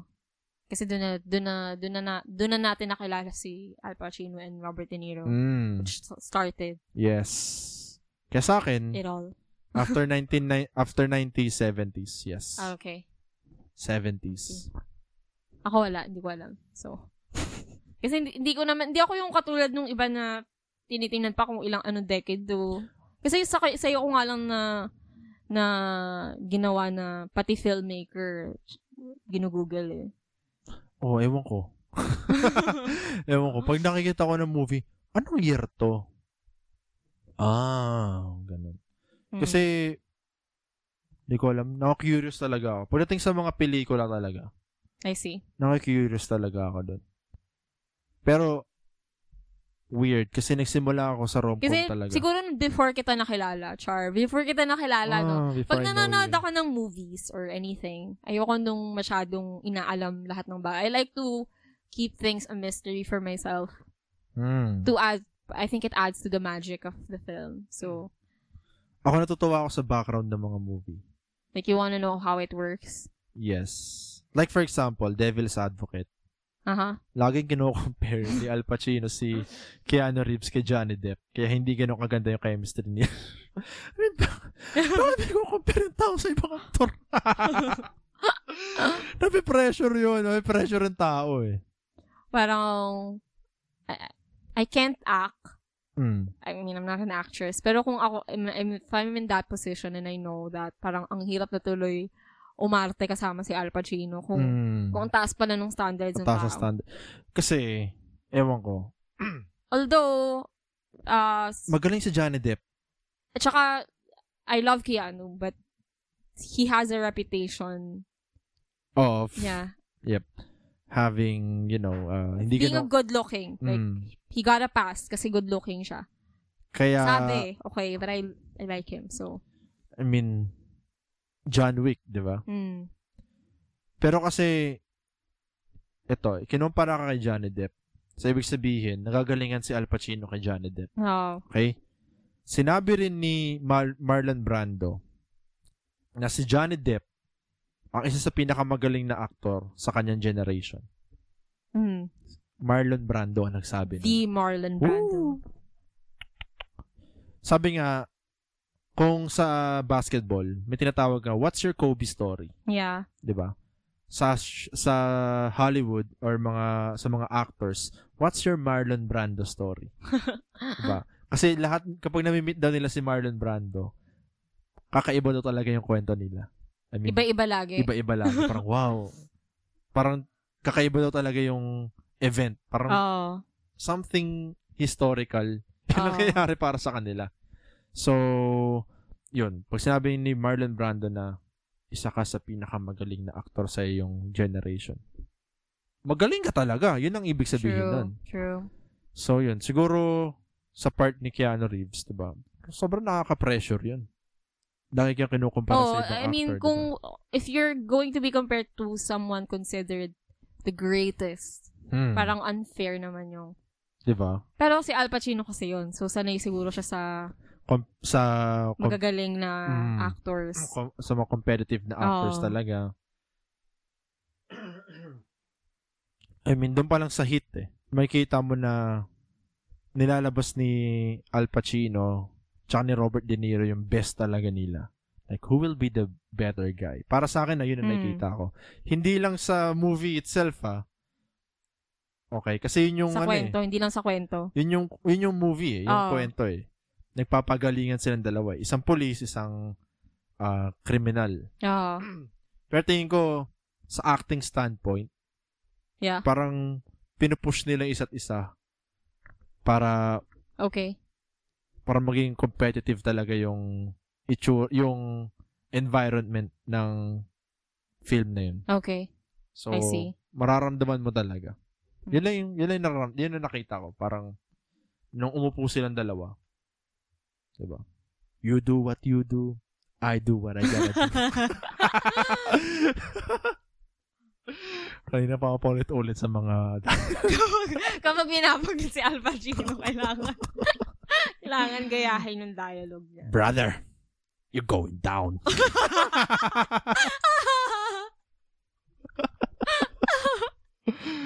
Oo, oh, sobrang catchy kasi. Hindi ko alam.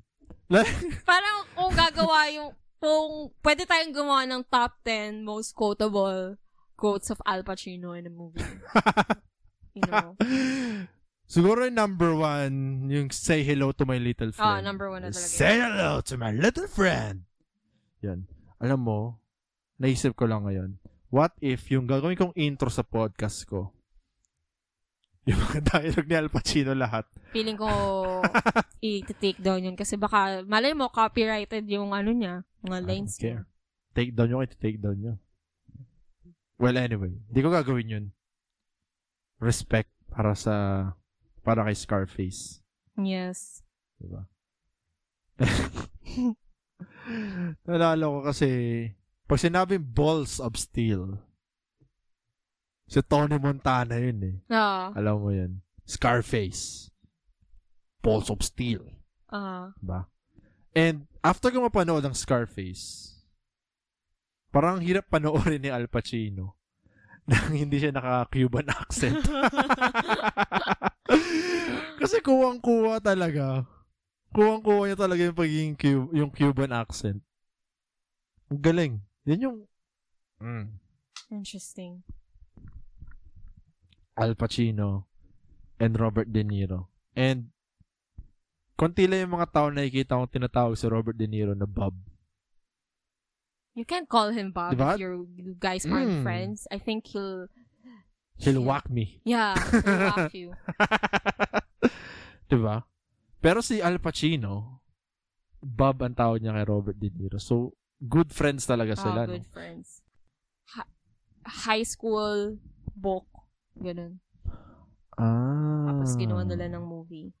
Pero, konti lang yung scene niya dun. Who do you think will win the Oscars? Phew. That's a good question. Best actor? Yeah, best actor. Do you think this is Andrew Garfield's year? I think Will Smith. Will Smith. Will Smith. Okay. Though, hindi ko pa nakapanood yung movie niya. Pero sabi nila, magaling daw si Will Smith doon. Pero, tingin kong, ang reason kung ba't siya mananalo, Aha. kasi, ang tingin ko maglalaban-laban is Andrew Garfield, Denzel Washington, tsaka si Will Smith. Okay? Okay. Denzel Washington, meron siyang dalawang Oscars. Aha. Andrew Garfield, ah, hindi, bata pa siya. Okay. Parang kung si Leonardo DiCaprio took him Mm, this Diba? Ang tagal, ang tagal na. almost dam- 40 years old na siya Mm. nung nanalo. So, Tapos si Will Smith, yun, ma- matagal na siya sa Ah. Hollywood. So, I think bibigyan nila kay Will Smith out of respect. Pero for me, I mean, I love Will Smith. Okay, Pursuit of Happiness. I think he should have won. Do you think? Pursuit of Happiness. Pursuit of Oh, Happiness. sino bang, anong year bang Pursuit of Happiness? Let me Hindi ko lang double-check. sure.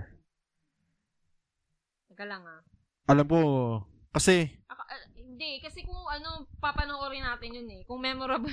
Sorry ah. sige, tingnan mo kung anong year ang Pursuit of 2006. 2006. Tapos, i-check mo yung 2007 na Oscars. Oscar winners. ah, si Forrest. The Last Forrest Whitaker. Yeah. Oh, the last, ano yun? The Last King of Scotland. Of Scotland. Ah, kasi, parang nakita ko na yan. Panoorin natin. Sige, sorry na. Gusto kong panoorin yan. Sige, sige. Kasi, baka mamaya, baka Hindi. mamaya awayin ako ng mga tao. hindi, kasi, Huh. lagi nasa ano yun eh, best performance eh. Or best accent. Mga actors na, ano, na binago nila yung accent on a film. Ah, so parang mas real, Forrest Whitaker. most realistic Mm. closest to the, sa Yes. accent talaga ng mga tao ng, ng Scottish people. Actually, alam ko, ano yun eh, uh, African film. Ay, talaga. Sorry na. Mm. Hindi ko alam. Pero gusto ko siya, gusto ko siya mapanood. Pero kasi again, ang hirap panoorin. Kung papanoorin mo lahat ng films, Hmm. medyo imposible kasi syempre tatrabaho Just to- ka. Just for the sake of calling yourself a cinephile, a certified Doesn't make any sense. movie junkie. No. That's not how it works, 'di ba? Well, kasi per- personally, kahit ka- ako ah, kahit even with books, kahit sabihin mong sabihin nila na epic yung book or film na to, if it doesn't speak to me, if it doesn't speak to me, Mm. then, you know, I, I can't watch it. Actually, oo. Kasi for example, Hunger Games. Maraming sabi, oh, panoorin mo yung Hunger Games. Lalo na dati, di ba? Yung Nung prime niya, prime ng halos lahat naglalabasan Hunger Games. Divergent. Divergent. Uh, Vampire Academy. Mm, I don't know. Pero, yun yung pinabasa nila. yun yung binabasa ng mga nakikita ko lagi. Yung mga Okay. kaibigan ko, nakikita ko, binabasa nila yun. Yun yung, wait. Kasi yun yung mga young literature ng mga panahon na yun. Mm.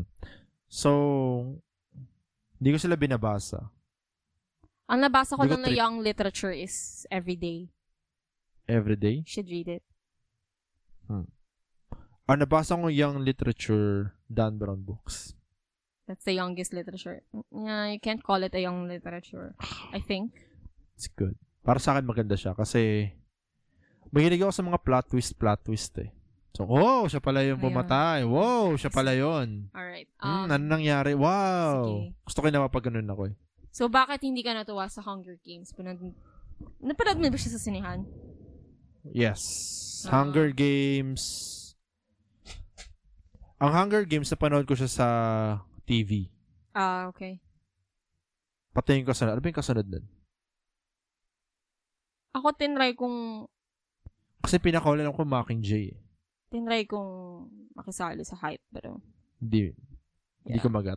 hindi ko mag... Yung last lang, yung napanood ko yung part 2. Mm. May part 2 yun. Yun, Yun, lang. yun, yun, yun. Pinanood namin sa sinihan yun. Niyaya nila ako. Papanood din ka na to. So, ako, okay.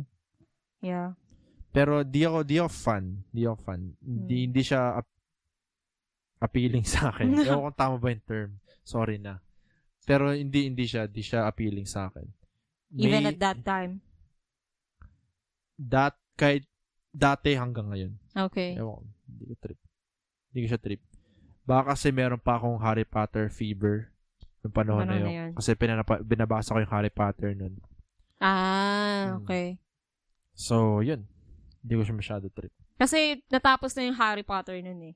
Nung sa akin, Yes. yung version ko Ah. ng pagkakaalala ko yung Harry Potter. Mm. The moment the movie ended and the books ended, Yun na it's yun. done. So, yun, I think. Although, parang naghahanap sila ng bagong ganun eh. Feeling ko eh. Yun Taga- nga eh. Oo nga. Oo nga, no? Oo. Natapos yung Harry Potter.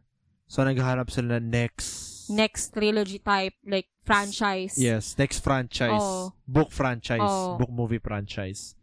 Actually, makes sense. Eh, ang kaso nga lang, may... Maganda ang storytelling ng Harry Potter talaga eh. Um, para sa akin, nung Mm. binasa ko siya. Maganda. Maganda yung pagkakagawa sa universe Yes, yes. ng Harry Potter. And uh, maganda rin yung Fantastic Beasts, yung mga Yes, sumunod-sunod yes, na sir. ano. Oh, ang maganda sa Harry Potter kasi kung babasahin mo siya ng 11 years old ka, Yeah. 'di ba? Babasahin mo siya, marunong ka magbasa ng 11 years old, 'di ba? Dapat. Please. 11 years old. Tapos, syempre, babasahin mo siya every year. Yeah. Kasabay mong lalaki si Harry Potter, Yes, eh, yes. 'di ba? And relatable siya. Ito yun na, sa akin na. Hindi ko siya nabasa nung when it came out. Mm. Kasi mahal yung mga libro. Yes. Okay. Pero kinukwento sa akin ni ate, nung ate ko yung mga Mm. nangyayari. Tapos pag pinapanood niya yung namin yung movies, kinukwento niya yung kung ano talaga yung nangyari. Mm. Tapos parang, ayun. Yung mga wala sa movie. Oo, oh, Ba't ganun. wala sa movie yung ganyan? Oo, yung mga ganun, eh. ganun. Na nasa libro pero wala sa movie. Mm. Ah, sa libro daw, yung, yung sa The Goblet of Fire, yung si... Nabasa ko yung The Goblet of Fire. Mm. Um, si Harry Potter, yung sa egg. ah, Gawa niya ah, na lang ah, talaga. ah. Ayun. Yun, uh, Goblin of Fire and yun yung isa sa paborito ko, Goblin of ah, Goblin, Goblet of Fire. Goblet of Fire. Uh, Chamber of Secrets. Prisoner of Azkaban. Yan. Yeah. Bibigyan niyo ako ng tatlo. Yan. Talaga, Prisoner of Azkaban. It's not Yes. usually a favorite. Bias kasi ako kay Sirius Black. Sirius Black. Mm. Maganda yung libro nun actually. It's, people, I don't know, maganda yung libro niya. Yung Prisoner of Azkaban. Yeah. Tsaka kasi mga nasa Diba? Prisoner Tsaka of Azkaban. nakakatawa yung ano nila dun, yung Quidditch games nila. Mm. Tsaka again, Ah. pag sinabi mo ng time travel, Ah. Ibang usapan na yon. Sobrang interesting na siya sa ah, para sa akin. So, may time travel ang prisoner. of- Oh my god. It's a spoiler alert. Okay, sorry. It's Sorry. been years. Sorry guys. Pamala mo, hindi pa rin napapanood na nababasa. So, Sa bagay, may mga bata na di ba? it's always going to be a go-to for kids. Mm. So, we shouldn't. Sorry, sorry. Sige, sige. Pero anyway, nasabi na namin. So, yeah. May time travel siya. Ah, And, yeah, mag- malaking factor talaga para sa akin pag, may time travel. pag time travel, done right talaga siya. Done. Okay. Bas- basta, ifa-follow nyo yung rules ng time travel sa universe ninyo. Good siya, sa, ah, good siya para sa akin. So, Ako yun. gusto ko dun yung nag-hide sila sa, may hiding place sila, series, sorry, sorry. Mm. Sila ano, sila, Yung Marauders. yeah, yung, Si... Ah, shit, ano pangalan nila? anong, anong pwede kong tawag sa kanila? Marauders. Marauders. Marauders ang pangalan nila. ah, okay. Eh, Tsaka yung Si- Marauders map. Mm. Yun, nakakatuwa yun.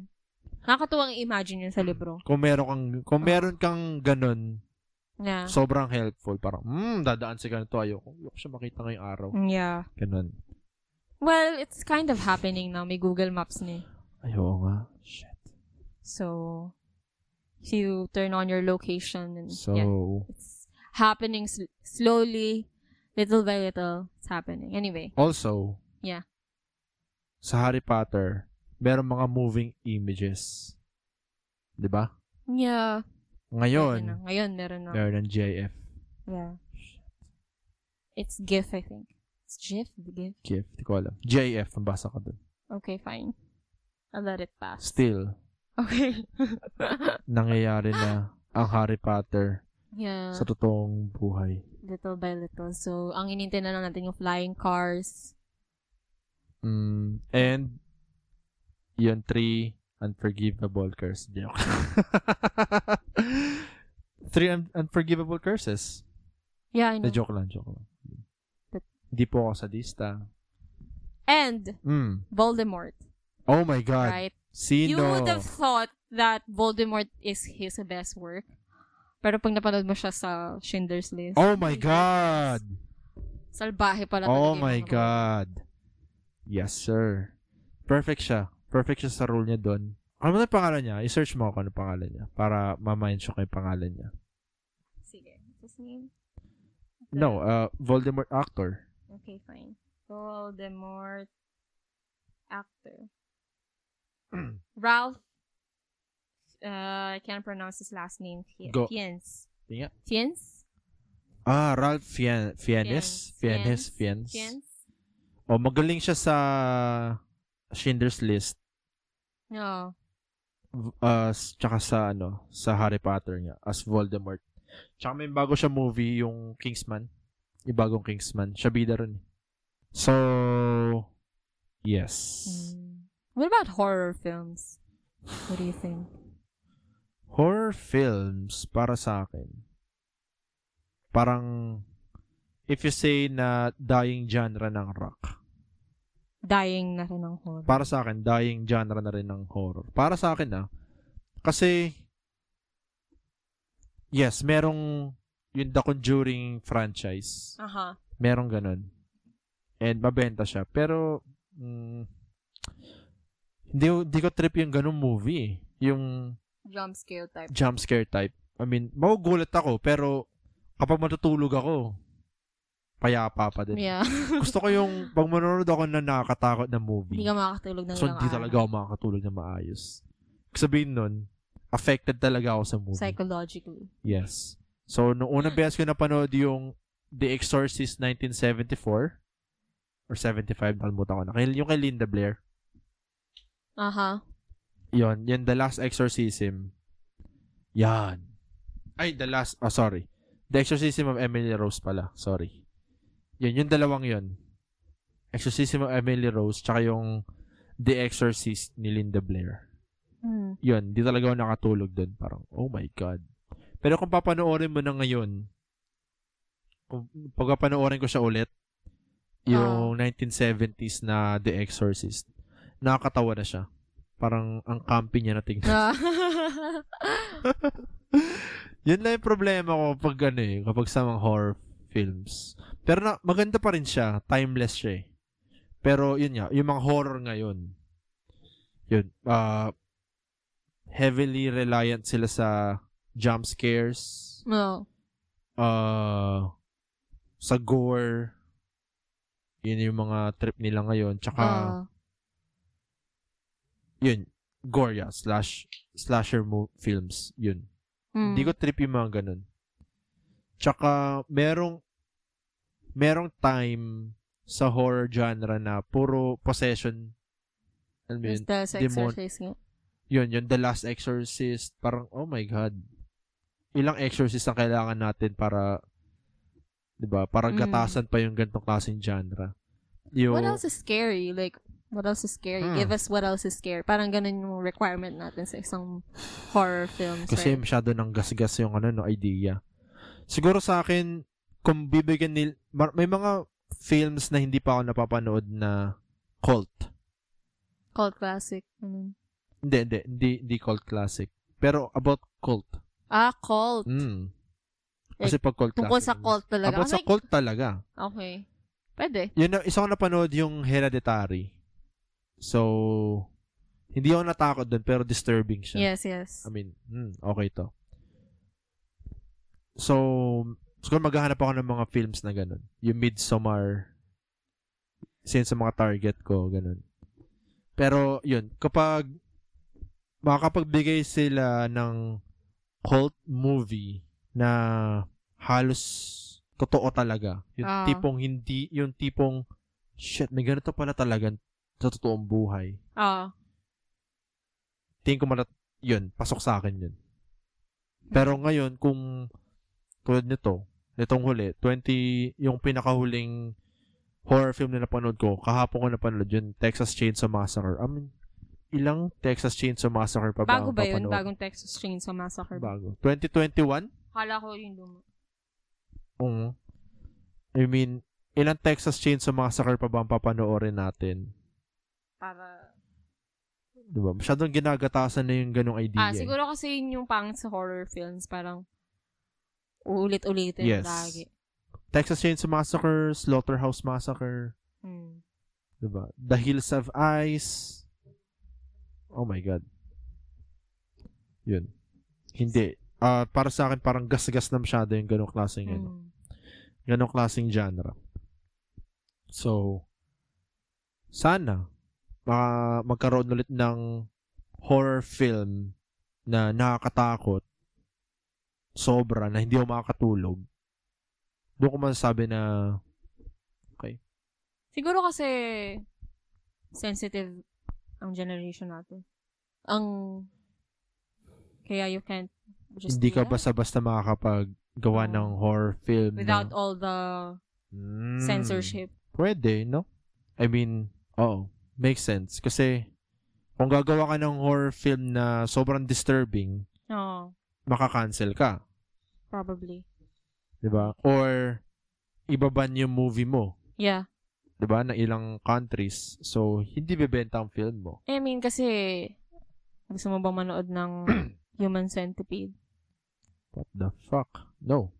No, right? I mean, no. Let's not create movies like that na parang Yes. oo. inhumane na. Ah, n- hindi. I mean, ang human centipede naman kasi parang, 'di ba I haven't seen it, but I've heard No. the stories. Just don't. Yeah. Okay. So, kung curious kayo, okay. Kung gusto niyo Google nyo na lang. kung gusto niyo manood ng mga super disturbing films. Huwag na. And to the kids, just don't. It'll, Yes. Pero kung gusto niyo na naman, bibigyan ko kayo ng films. Okay? Human Centipede, The Siberian Film. oh my God. Parang na ba natin 'yun? No, no, I don't want to watch that. You Mm. said it's Yes. Oh, yeah. disgusting. Disgusting, disturbing, 'yun. Ah alam ko ang pangalan, Tusk ba 'yan or Mr. Tusk? Mm-hmm. I mean, ginawa siyang walrus na. I mean, pinag-experimentoan siya. Ginawa siyang walrus. Tapos may task siya. no, I don't, I don't like those movies. like, why, why do I need, I don't need them in Hindi. my life. Pero may mga tao kasi na tinetest nila yung yung limit nila. Yung limit na. Oo. Ganun ako dati. Kaya yun, nakakapanood ako ng Ay, ganun. gusto mo yung mga, sh- may shock value. Oo. Gusto mo yung shock value. Oh. May shock value. Pero yun, pinanood ko yun I parang, can't. oh, ba't ko I want pinanood to- to? um, have my, I'm, I want to have my peace of mind. Mm. So, So yun, pa- parang hindi na siya, parang alam mo yun, parang paano kayo buburahin sa utak ko to? Yeah, but Then, wag nyo na lang, after. Mm. wag nyo na lang panoorin. Wag nyo na panoorin. I don't, I discourage everyone from watching movies like that. So, if, don't even watch it just to be edgy because, Walang, walang tulong na may Yeah. bibigay. walang, exactly. di ba? Pero wala yun, Siyang, ano eh, wala naman siyang moral value. So, Mhm. what's the point? oh, wala walang moral value yun, technically. Pero, yun nga, going back sa mga horror film, para sa akin, kailangan nyo makapag-deliver na nakakatakot talaga. So It's about far, time. It's about time. Kasi, wala pa ako, wala akong nakikitang horror film na nakakatakot talaga eh. Na hindi ako nakakatulog eh. Maliban lang sa dalawang Exorcist films na na-mention ko kanina. feng, feng shui. Hindi. Hindi. Pero maganda siya, Maganda siya, no? 'di ba? Maganda siya. Kung sa Pilipinas Yeah. horror Honestly, film. yung sa dami-dami nating myths, sa dami-dami nating ano, we could make Mhm. a horror film, Yes. di ba? Yeah, speaking of, yung Yanggaw. Ay, oo, yun. Woo! Ganda yun. Isa yun sa... Kung... Yun nga, sabi ko nga. Kung For- nakatira ka sa probinsya, Yun talaga. yun ang sinasabi ko. Yun ang sinasabi ko kanina. Kung, yun nga, to, sa cult, di ba? oo. Kung mabibigyan nyo, kung makakapagbigay kayo ng film na tipong possible siya mangyari, next Yeah. door lang. Parang, Yeah. ha? Oo. Pwede mangyari to. So, ako naman, parang mm, kakabahan talaga ako nun. Oo. So, andun na yung pag, pagiging praning ko na, uy, baka nandyan na, baka nandyan na. So, ganun. Gusto ko yung ganung movie. Yung Oo. maapektuhan talaga ako. Kasi, siguro, matanda na ako, kaya, alam kong, "Hmm, hindi mangyayari sa akin yun. Alam mo yun? Yeah. Kaya hindi na siya nakakatakot. Pero, yun, tulad ng Yanggaw, kung nasa probinsya ka, Oo. at yung klase ng setup ng lugar nyo Oo, is kasi- yun, mga mapuno, Kasi yung ganun, bahay talaga nila, kubo eh. oo, kubo Oo. talaga. Ganun, yung, eh, ganun pa naman yung bahay namin dati sa probinsya. Kaya natakot din talaga ako nun. Ah. Pero again, di sa point na hindi ako nakatulog, nakatulog pa rin ako. Kasi hindi ka naman nakatira sa probinsya eh. Oh, pero nung pinanood namin yun, nasa probinsya kami. Hindi ba siya pinalabas noong 2016, 2017? Hindi. Ay, hindi ba? Hindi. hindi. Okay. Bata pa kami nung, pinal- nung pinanood namin yun. Ah, So, yun. Pero still, kung magbibigay ang Pilipinas ng mga horror film sa ibang bansa, panlaban, yun. Feng Shui, pwede. Tsaka Yanggaw. yeah, kasi hindi naman nila na-experience pa yung ganong concept eh. Mm. Sa akin, yun. Magan- yun yung mga magandang horror film na napanood ko galing sa Pilipinas. Though hindi ko pa na-explore lahat Hmm. ng horror film sa Pilipinas kasi you shake, Siguro kasi- shake and ra- Mm, Oo, go. kasi ang ang challenge kasi sa Pilipinas is siguro gusto nila mag mag-test ng mga special effects. Mhm. which I don't know why pero somehow hindi pa afford ng media natin yun. mm Yun. Like for example, yung shake, rattle, and roll. Mm. I mean, andun yung chance Mm. na makapag-deliver kayo na nakakatakot talaga na film. Yeah. Like every year, Yeah. lagi kayo naglalabas. So, and every film, tatlong kwento ang, iba't Oo. tatlo, iba't Oo. ibang kwento ang nasa isang film. So, yun, na, nandun yung chance nyo na makapag-deliver ng nakakatakot na film Yeah. talaga. Lalo na kung magbibigay kayo ng film na maikli lang, Oo. mas maganda yun. Think Yeah. of, mag- mas maganda yun sa horror film Yes. na maikli lang yung storya. Mm. Kasi, ang point ng horror film is matakot ka. Ako wala akong, kung manood ako ng horror film, wala akong pakialam masyado sa kwento. Hmm. Kasi kung puro kwento, Oo. horror ba itong pinapanood ko? Parang di mo ako tatakot. Mm. Diba? Nata- nanonood ka para matakot, hindi yung Ah. nanonood ka para alamin mo yung kwento. Oo. Though, syempre, background konti para maintindihan Oo. mo kung anong mangyayari, kung ano nangyayari. Pero still, manonood ka para matakot ka. Diba? Hindi naman yun. Merong Mm. shake, rattle, and roll na kwento na nagustuhan ko eh. Hindi naman ako Ano? sobrang natakot, pero nakakatakot lang kung Mm. iisipin siya. Yung, yung may monster daw dun sa, sa mall ba? Nakalimutan ko na kasi bata pa ako nun. Somewhere. Yung ba yung sa Robinson? Robinson ba? Yung pinapakain daw ng, may, ng anak, Mm. ng tatay niya. Oo, oh, pinapakain. Tapos akala nung akala nung ang dami nang namatay, ang dami nang Mm. namatay dun sa ano sa ang dami nang namatay. Mm. Tapos yung last survivors, akala nila makakaligtas na sila. Oh. Kasi dumating yung mga ano, uy, bakit bakit ano, hinahabol daw sila ng halimaw or something. Mhm. Tapos nasasakay sila ng van, pinasakay sila ng van. Tapos yun pala, pap- dinala si, pinasakay sila doon para ka- pakain na sila doon sa Hmm. Oh! something like that. Okay. Yeah, so that's kind of Okay yun. yun, that's what I like. I mean, Not like, but you know what I mean. okay. Nag- Okay, pwede, pwede yun, no? Mm, Magandang writing.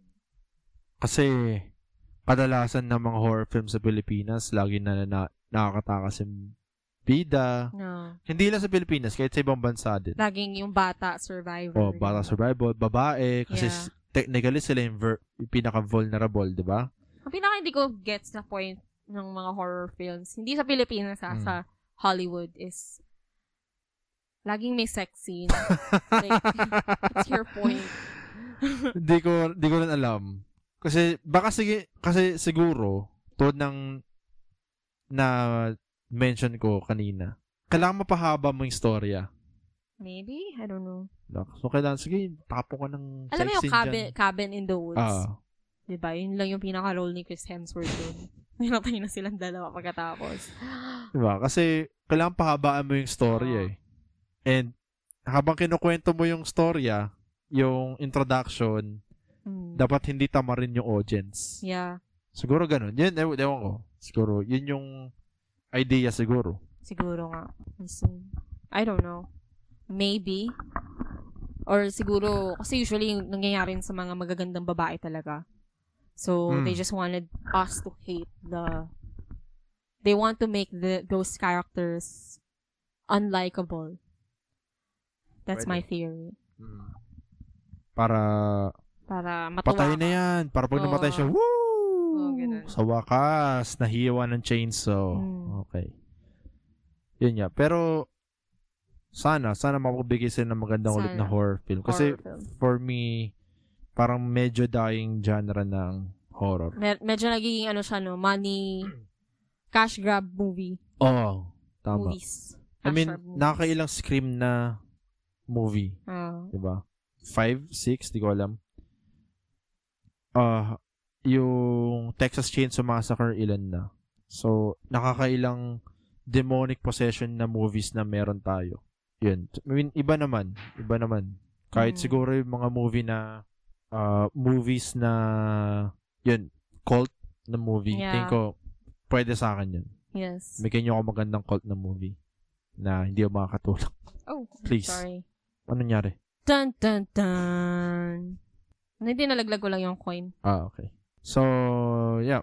Ano ba? Mo- Ano ba mga genre na... Dahil may poster ka, naalala ko lang yung mga animes na ginagawang ng live version. Just stop. If you can't do it, just stop. Oh my God. S- Don't Oh, is- even bother anymore. isa lang ang anime na nakita ko na magandang live action. Rurouni Kenshin lang. Kasi I think, kaya hindi siya nag-work. Kasi yung gumagawa, sorry, gumagawa kasi Hollywood. So, Mm. siguro hindi nila naiintindihan what makes anime great. Mm, tulad ng Death Note. Death Note. I mean, oh my God. Ginawang love story. No. Mm. Walang ganun. Walang ganun sa Death... Mayroong ganun sa Death Note na anime, pero hindi siya technically love story talaga. Hindi yun yung main Hindi yun. main point ng kwento. Oo.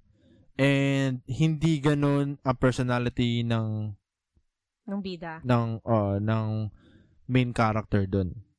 So, yes. Yeah. Siguro, mangyayari man sa kanya yun. Papatayin niya yung character in the end.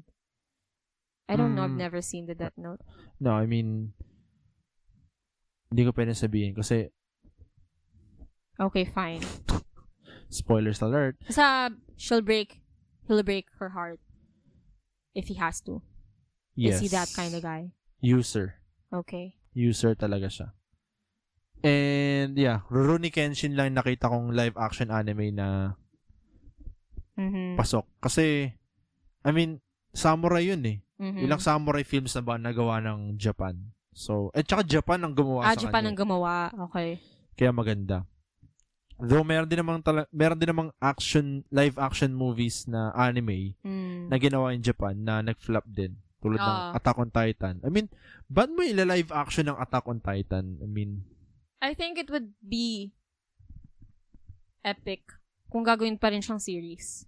'di ba? Kung ah series na live action. Yeah. Hmm, pwede. Pero ang mahal kasi nun eh. Well, Yun ang challenge dun. Pero, it would be epic. It would be timeless. It's not gonna make money right away, I think. Mhm. Pero, it'll, parang magiging ano siya. People will earn royalties from that anyway. So, Mm. kung magagawa nila talaga. Na katulad ng sa anime. Yeah. Siguro sobrang mahal kasi gagawa ka pa nung set nung, nung Oh, world nila. yung set, yung universe nila. yeah. Tapos yung CGI para sa mga Titans. Yung CGI Yeah. habang lumilipad-lipad sila dun, di ba? Exactly. Yun. Uh, Dragon Ball Evolution, no. No. Yun, ba't, ba't nyo ginawa yun? Meron din yung ano, Di hindi yun maganda. siya anime eh. By your standards, I think. Ano yun? Yung um, The Last Airbender. The Last Airbender yun. Pinanood ko siya sa simula, Mm. pero hindi ko na siya tinapos. Oo. Yung movie. Yung movie. Tapos, kahit nga yung series, gagawin ng series yun sa Netflix. I, I think Wow. nag-quit na yung mga creators. Seryoso? I think. Huh. Ay, alam ko may na, na, nabasa kong post ko. Siguro creative Mm. differences. Hmm. Bakit kaya? Siguro hindi nila maintindihan yung cultural aspect ng mga... Ah. Siguro, Char. Oo nga, oo nga. Tingin ko isa yon Kasi kung gagawa ka ng series, dapat alam mo Oh. Mm. yung kwento ng series na yun. dapat napanood mo siya. Oo. And maganda kung fan ka rin talaga na film Kasi na yun. inaayos ko yung mic. Anyway. Filipino movies. Filipino movies. Okay. Dun sa mga nung kikriticize masyado ng Filipino movies, bakit hindi siya katulad ng Hollywood? That's kind of the point. They're not Hollywood films. So- oh. Budget-wise. Oo. Mhm. So, iba rin yung standards na, kumbaga, kasi ganito yun sa amin sa, i-bring up ko lang sa English. Yung mga, yung style, yung may subject kami na, ang daming klaseng way para i-criticize yung isang literature. Mhm. Daming, madaming, ano, madaming way. Yep. Kumbaga. So, parang ganun din sa real life setting. So, let's not use the same, hindi ko alam tawag dun kasi, same uh, ru- rubric Mhm. for every movie. Okay? Tama. Tama. Kasi, katulad niyan sa Pilipinas, madaming magagandang, madaming magagaling. Ano? Mhm. On the job, Mhm. Honor Thy Father, kahit yung The House of Us. Gusto ko rin yung House Oo, of Us. Oh, gusto ko Team- yung The House of Us. Team Katniel, let's go. Kasi feeling ko, magaling, magaling marte si, sa generation nila, si Daniel tsaka si Catherine. Catherine Bernardo. Katniel forever. Until forever. so, yun. Kaya, kaya natin Hmm. makipagsabayan sa Hollywood acting-wise. Yes, yes. Okay? Acting-wise. Tingin ko kaya. Pero kung mag expect ka ng film na katulad ng katulad ng Godfather, Oo. imposible. Kasi una sa lahat, hindi yun makakalabas. hindi, siya- hindi siya mapoproduce. Dahil maraming haharang. Dahil. Political. Yeah, yeah. Nagiging political kasi siya. Diba? Makabangging political siya eh. Yun ang, yun ang tingin kong reason. I mean, kung hindi siya magagawa, kung kunwari, naggumawa ka ng ganong klaseng film, hindi siya papayagan. I guess, hindi rin siya, wala ring sense. Kung ba- Kasi hindi naman natin culture ang Yun nga eh. Ang gangster. Ang mga Gangster gangster films. films. I think. Char. Hindi, I mean, yung, hindi yung, ano, yung genre, Ah. pero yung level. Oo. Kasi, yung production ng, I mean, three hours, Mm. yun una sa at- yung time, three hours. Oo. Ah. Oo. May manonood ba ng film sa Pilipinas, Pilipinas. ng three hours na hindi siya MCU? Oo. Tingin ko wala. Ano yung konti? Siguro tayo, kasi na- na-expose tayo sa ganun. Pero yung, Mm. la- kung lahat ng Pilipino, Ma- ma- ano ba? Oo. Mababang population lang. oh, Kaya, mas prefer ng karamihan yung love story oh, dito sa Pilipinas. Culture natin yung mga heartbroken, Oh. Yan, di ba? May yun yung kinahiligan ng karamihan talaga eh. Yung love team. love teams. Yun. oo. So, Kung nag-work naman yung formula, I then mean, bakit why not? hindi? Oo. Di ba? Kung kasi si kikita naman John kayo Lloyd eh. tsaka si Bea. John Lloyd Bea, Yeah. Katniel, James Reid na din lustre. Mm, yeah. Hindi, I mean, ang, hindi, I mean yung idea kasi na, yes, di yes, ba? yes. Lagi silang magkakasama. So, Liz Ken yan. So, since lagi silang magkakasama, yung fan base, lagi Gagawan. silang manonood Um, Gagawan talaga sila ng ng pelikula, yung fan base, di ba? Pelikula, So, hanggat merong fan base itong mga Mm. ah, couples na to, mabenta talaga. Oo. And hindi ko sila masisisi kung gagawa sila ng film ng paulit-ulit. Kasi, Dahil dun. kasi nga, yung market natin mas maliit. So, Mhm. kung, kung iisip mo sa Hollywood, ang dami nila na pwede pagbentahan eh. Oo, tama. I mean, may mga tao sa New York, Oo. sa Hollywood mismo, Oo. 'di ba? Pag when it comes sa Pilipinas, yun, mas prefer natin yung Mm. ano, yung Kasi yun, yung mga, love story. yun yung Ay, mabenta yung- talaga. oh, yung mga couple na Mm. paulit-ulit. I mean, hindi naman masama 'yun. Basta maganda yung pagkakagawa. Para Mm. sa akin ah. Oo. Kasi hindi cor- corny yung mga eksena. Minsan kasi ang corny ng eksena eh. Yung parang pa nagdadrama. Lalo na pag hin- wala akong babanggiting pangalan na. Pag hindi magaling yung umarte. Tapos, di ba, mins- madalas may mga eksenang nagiiyakan, ganyan. Mhm. Pag hindi, pag hindi maganda, magaling umarte yung gumaganap. Mm. Ang corny niyang tingnan. Yes. Ganun. And for, and also yung mga role. Mm. Uh, for example, ang role ng artista na ito is yung mga old Filipina, yung mga Mm. Filipina dati or uh, galing ka sa mahirap Oo. tapos biglang kumakisalita ka slang. Ay, oo. Anong sense? Ano, bak- bakit slang magsalita yan? Eh, hindi nga siya exposed sa ganong klaseng, Oo. di ba? So, kahit man lang, pananalita. kahit man lang siguro, Attention to details. Oo, Diba? sana may acting, may accent coach. Or, yun, accent Oh, accent voice coach, di ba? ano, Sino man. Kasi importante 'yun eh. To make it realistic. at Mm, least. importante 'yun eh. Kasi anong nangyayari? Nakakalimutan na yung attention to details just to Oo. make sure na makuha itong couple na to Mm. para lang makuha yung couple na to para manood yung fan base nila, Oo. 'di ba? So, walang chance na magkaroon ng Katniel tsaka ah ng ah, Daniel Padilla tsaka ah, Liza Soberano. Mm. 'di ba? Kasi hindi naman talaga sila yung Mm. gusto ng tao. Yes. I mean, gusto nila ng tao pero hindi sila yung couple na, Na gusto, ng, tao, mga fans Oo. nila. 'di ba? I mean, sayang kung ma- pwede natin silang pag-rumble-rumblein. Mm. Pero para din sa mga cinephiles na seryoso talaga sa buhay, gusto nila ng gusto nila laging epic yung mga pelikula. Mm. Meron naman. Like, on the job. Ah, On the job, yung pelikula na yun, yun yung pinakamagandang movie na nag- napanood ko sa Pilipinas. Pilipinas, yes. And pasok siya sa top 10 Mm. para sa akin. no? Kasi epic talaga. Tsaka, I think magaganda rin naman yung mga history movies natin. Yes. General Luna. Oo. Ah, maganda. Goyo, Oo. yun. Pinanood ko sila. Okay naman. Mm. Pero ang problema ko lang dun sa Goyo is yung mga, ba't pinapa, masyado pinapakita yung mga sundalo na naglalakad. I mean, ah, siguro a- ako lang na gusto ko lang maganda yung detalye talaga ng pelikula. Yung tipong obvious na obvious na nagtatago. I mean, naglalakad sila. Oo. Sa gitna ng putukan, naglalakad lang. Parang, hmm, I see. Diba? Tsaka pinakita, ewan ko lang ha, kung historically wise, hindi talaga natin kaya yung mga Amerikano sa barilan. I mean, pinapanood ko, parang wala namatay na Amerikano. Lagi Hmm. Pilipino yung nababaril.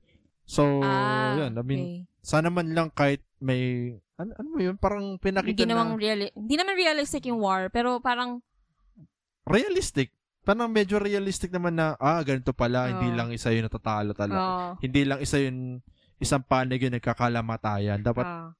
sa kabilang panig may mga namamatay din pero mas konti yung population. Mm. Konti lang yung namamatay kasi mas heavily Mm. Ah. armed sila, Oo. mas trained sila, Oo. 'di ba? Pero, hindi naman dahil sa nanalo talaga yung Amerika. Mm-hmm. Wala Hmm. na talaga ang Amerikanong nawala. Oo, grabe naman 'yun, 'di ba? Parang imposible. Tsaka, ang hindi ko rin type sa Filipino movies is kapag may hindi mo alam minsan bakit yung may mga bida na bakit sila bida. Hindi ako magbabanggit ng actors, no? Mm. Pero, hindi naman kagalingang umarte. Mm. Pero sila yung, ang laki ng role nila dun sa movie. Oo nga. Oo, may mga ganun kasi. Hindi lang actors, pero may mga actresses din. No, actors and actresses is what Ay. I'm trying to say. Pero, yun. Dito yun na sabi ko, yun, yung roles. Oo. I mean, mahirap siya or yung mga Filipina nung ah, nung panahon ng mga Kastila. Oo. Tapos lang. Oo. Slang magsalita. Par- bakit slang ka magsalita? Di pa, na tayo, di pa nga tayo na-invade ng mga Amerikano. Slang ka na agad magsalita. Oo. Kamusta po kayo? Ha? diba? Hindi ganon. Hindi ganon. Pero, again, ako kasi, mas gusto kong manood ng movie. Ah, gusto kong i-judge yung movie pag napanood ko na. Mm. Okay? So, may mga movie, pero may mga movie kasi na di mo talaga papanoorin eh. Parang, anong point ng movie na yan? Yeah. Diba? Parang sasayang lang tayo ng pera dyan. O, gets ko naman yun. Yes. Tama lang yun. Hindi man tama, pero gets ko yung point nyo. Yes, kung Gets yung bakit point niya. nilalangaw yung mga pelikula. Eh, Kasi pag pangit talaga yung pelikula sa Pilipinas, lalangawin eh. Di ba? Ba- ba't mo panoorin yun? Oo. Bakit hindi tayo gumawa ng film na... Kasi kaya natin eh. Kaya natin gumawa ng mga pelikula na Quality. quality na hindi gumagamit ng CGI or Oo. effects na bigatin. Magaling, magaling gumawa yung mga writers. Oo. So, siguro, sana, I think, sa akin na, yung casting, medyo, Mm. dapat ga- galingan ulit. Ah, okay. Kasi, di ba, si Maricel Soriano, ganyan. Mhm. Ang daming fan. Ang daming, tsaka magaling talaga siya Hmm. Magaling talaga siya Sobrang umarte. magaling umarte. Mhm. Yun ang Ah. ano, Mhm. John Lloyd Cruz. oh, ganun. Bakit nawala yung mga ganun? Mhm. Parang nawala eh. Para sa akin ah. Kasi yun nga, natabunan nga sila ng mga love teams na... teams, love teams. I don't know why. I think I don't, I, we don't know why. So, Mm. pero, Pero san- tingin ko talaga is bumibenta kasi. Oo. Yun yung bumibenta. Pero feeling ko bumabalik naman na kasi si Bella Padilla, 'di ba? Magaganda yung mga films niya. Mm. Bumabalik na yung ganung quality. Sana. Oo. Kasi, pag sabing Metro Manila Film Fest, Hmm. supposedly, dapat best of the best Yes. ang ipapalabas Mm. nyo.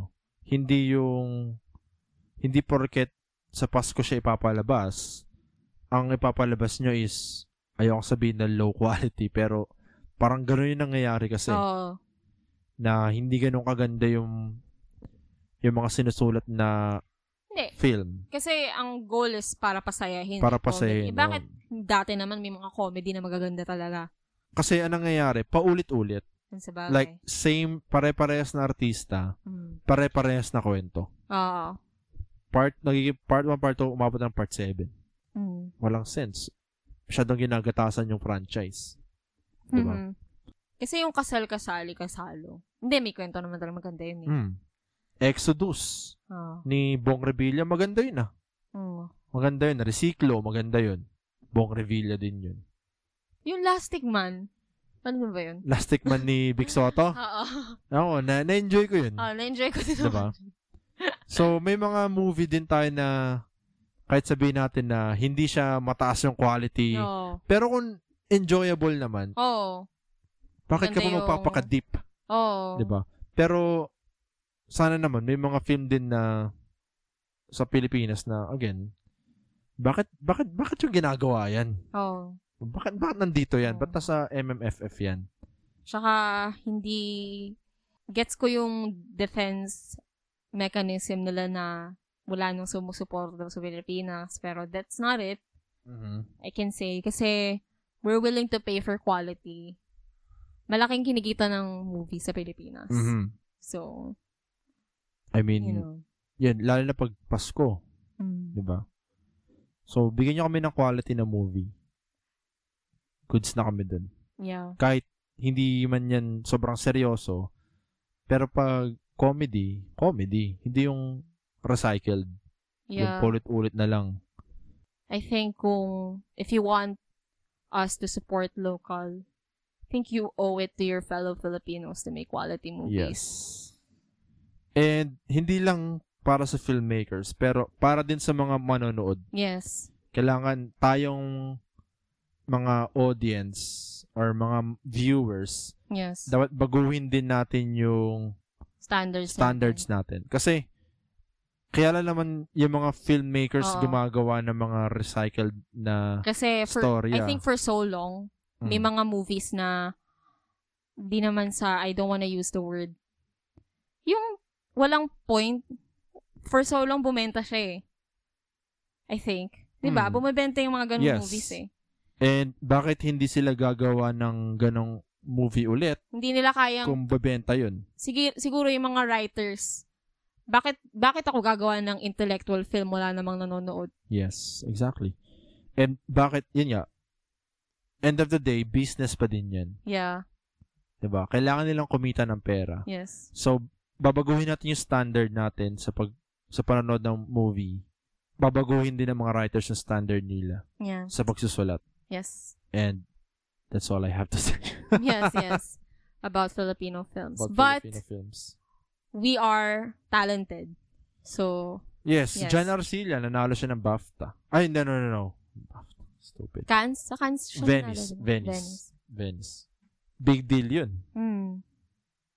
Sabihin, kaya niya makipagsabayan sa ibang, sa mga foreigners. Tsaka, magaling, magaling talaga, magaling silang mag-iba-iba ng role actually. Mag- Madali sa Pilipino yung ganun. Mhm. I think. Kasi, yung, ano pangalan nung nasa on the job? Sorry. Madami sila doon. Si, yung, Yung matanda, oh, yung matanda. Sorry. Joel Torre. Di ba? Sa, pag pinapanood ko siya sa teleserye, lagi siyang mabait. Ah, ah. So, hindi ko maiisip na kaya niya palang maging masama. Alam mo yun? Pati sa ano, ah, anong movie yun? Kapitolyo. Shit, nakalimutan ko na. Kabisera. Oo. Kabisera. Parang Goodfellas. Oo. Di ba? Okay siya dun eh. Oo. And magaling din si Bernard Palangka dun. Hmm. Kaya natin gumawa ng ganong klaseng movie. Yes. Di ba? Na quality. Na may thrill. Di ba? Sa akin, kung gano'n ang ipapala- kung, kung ganong klaseng movie ang papalabas nyo sa MMFF, nako, bubutas ang bulsa ko sa inyo. Kaso lahat ba? Susubaybay. Ah, yun, yun lang. Yun ang Kasi problema. Pero aminado, sa akin, aminado ako, aminado, umamin na tayo. 'Di ba? Ang kumikita 'di ba? Nung again for the longest time, kumita ng lately ay may fan base na, mhm, yun nga. 'di ba? Yun nga, Halimbawa, ikaw ay sikat to si ano ngayon. Gawa natin ng pelikula. Mhm. Tapos kikita naman talaga. Nakikita so, naman talaga yun. So, syempre, kung ganun yung formula na nakasanayan ng ano, gagawin talaga nila yun. And, yun. I think we've made that point already. Yun. Hindi nila babaguhin yun. Kailangan tayo, tayo magbago. yeah. Yun yun lang, tayo magbago. We've been talking for how many hours now? Oh my God. Um, More than two hours, I think. more than Tama two, ba? two hours and 40 minutes.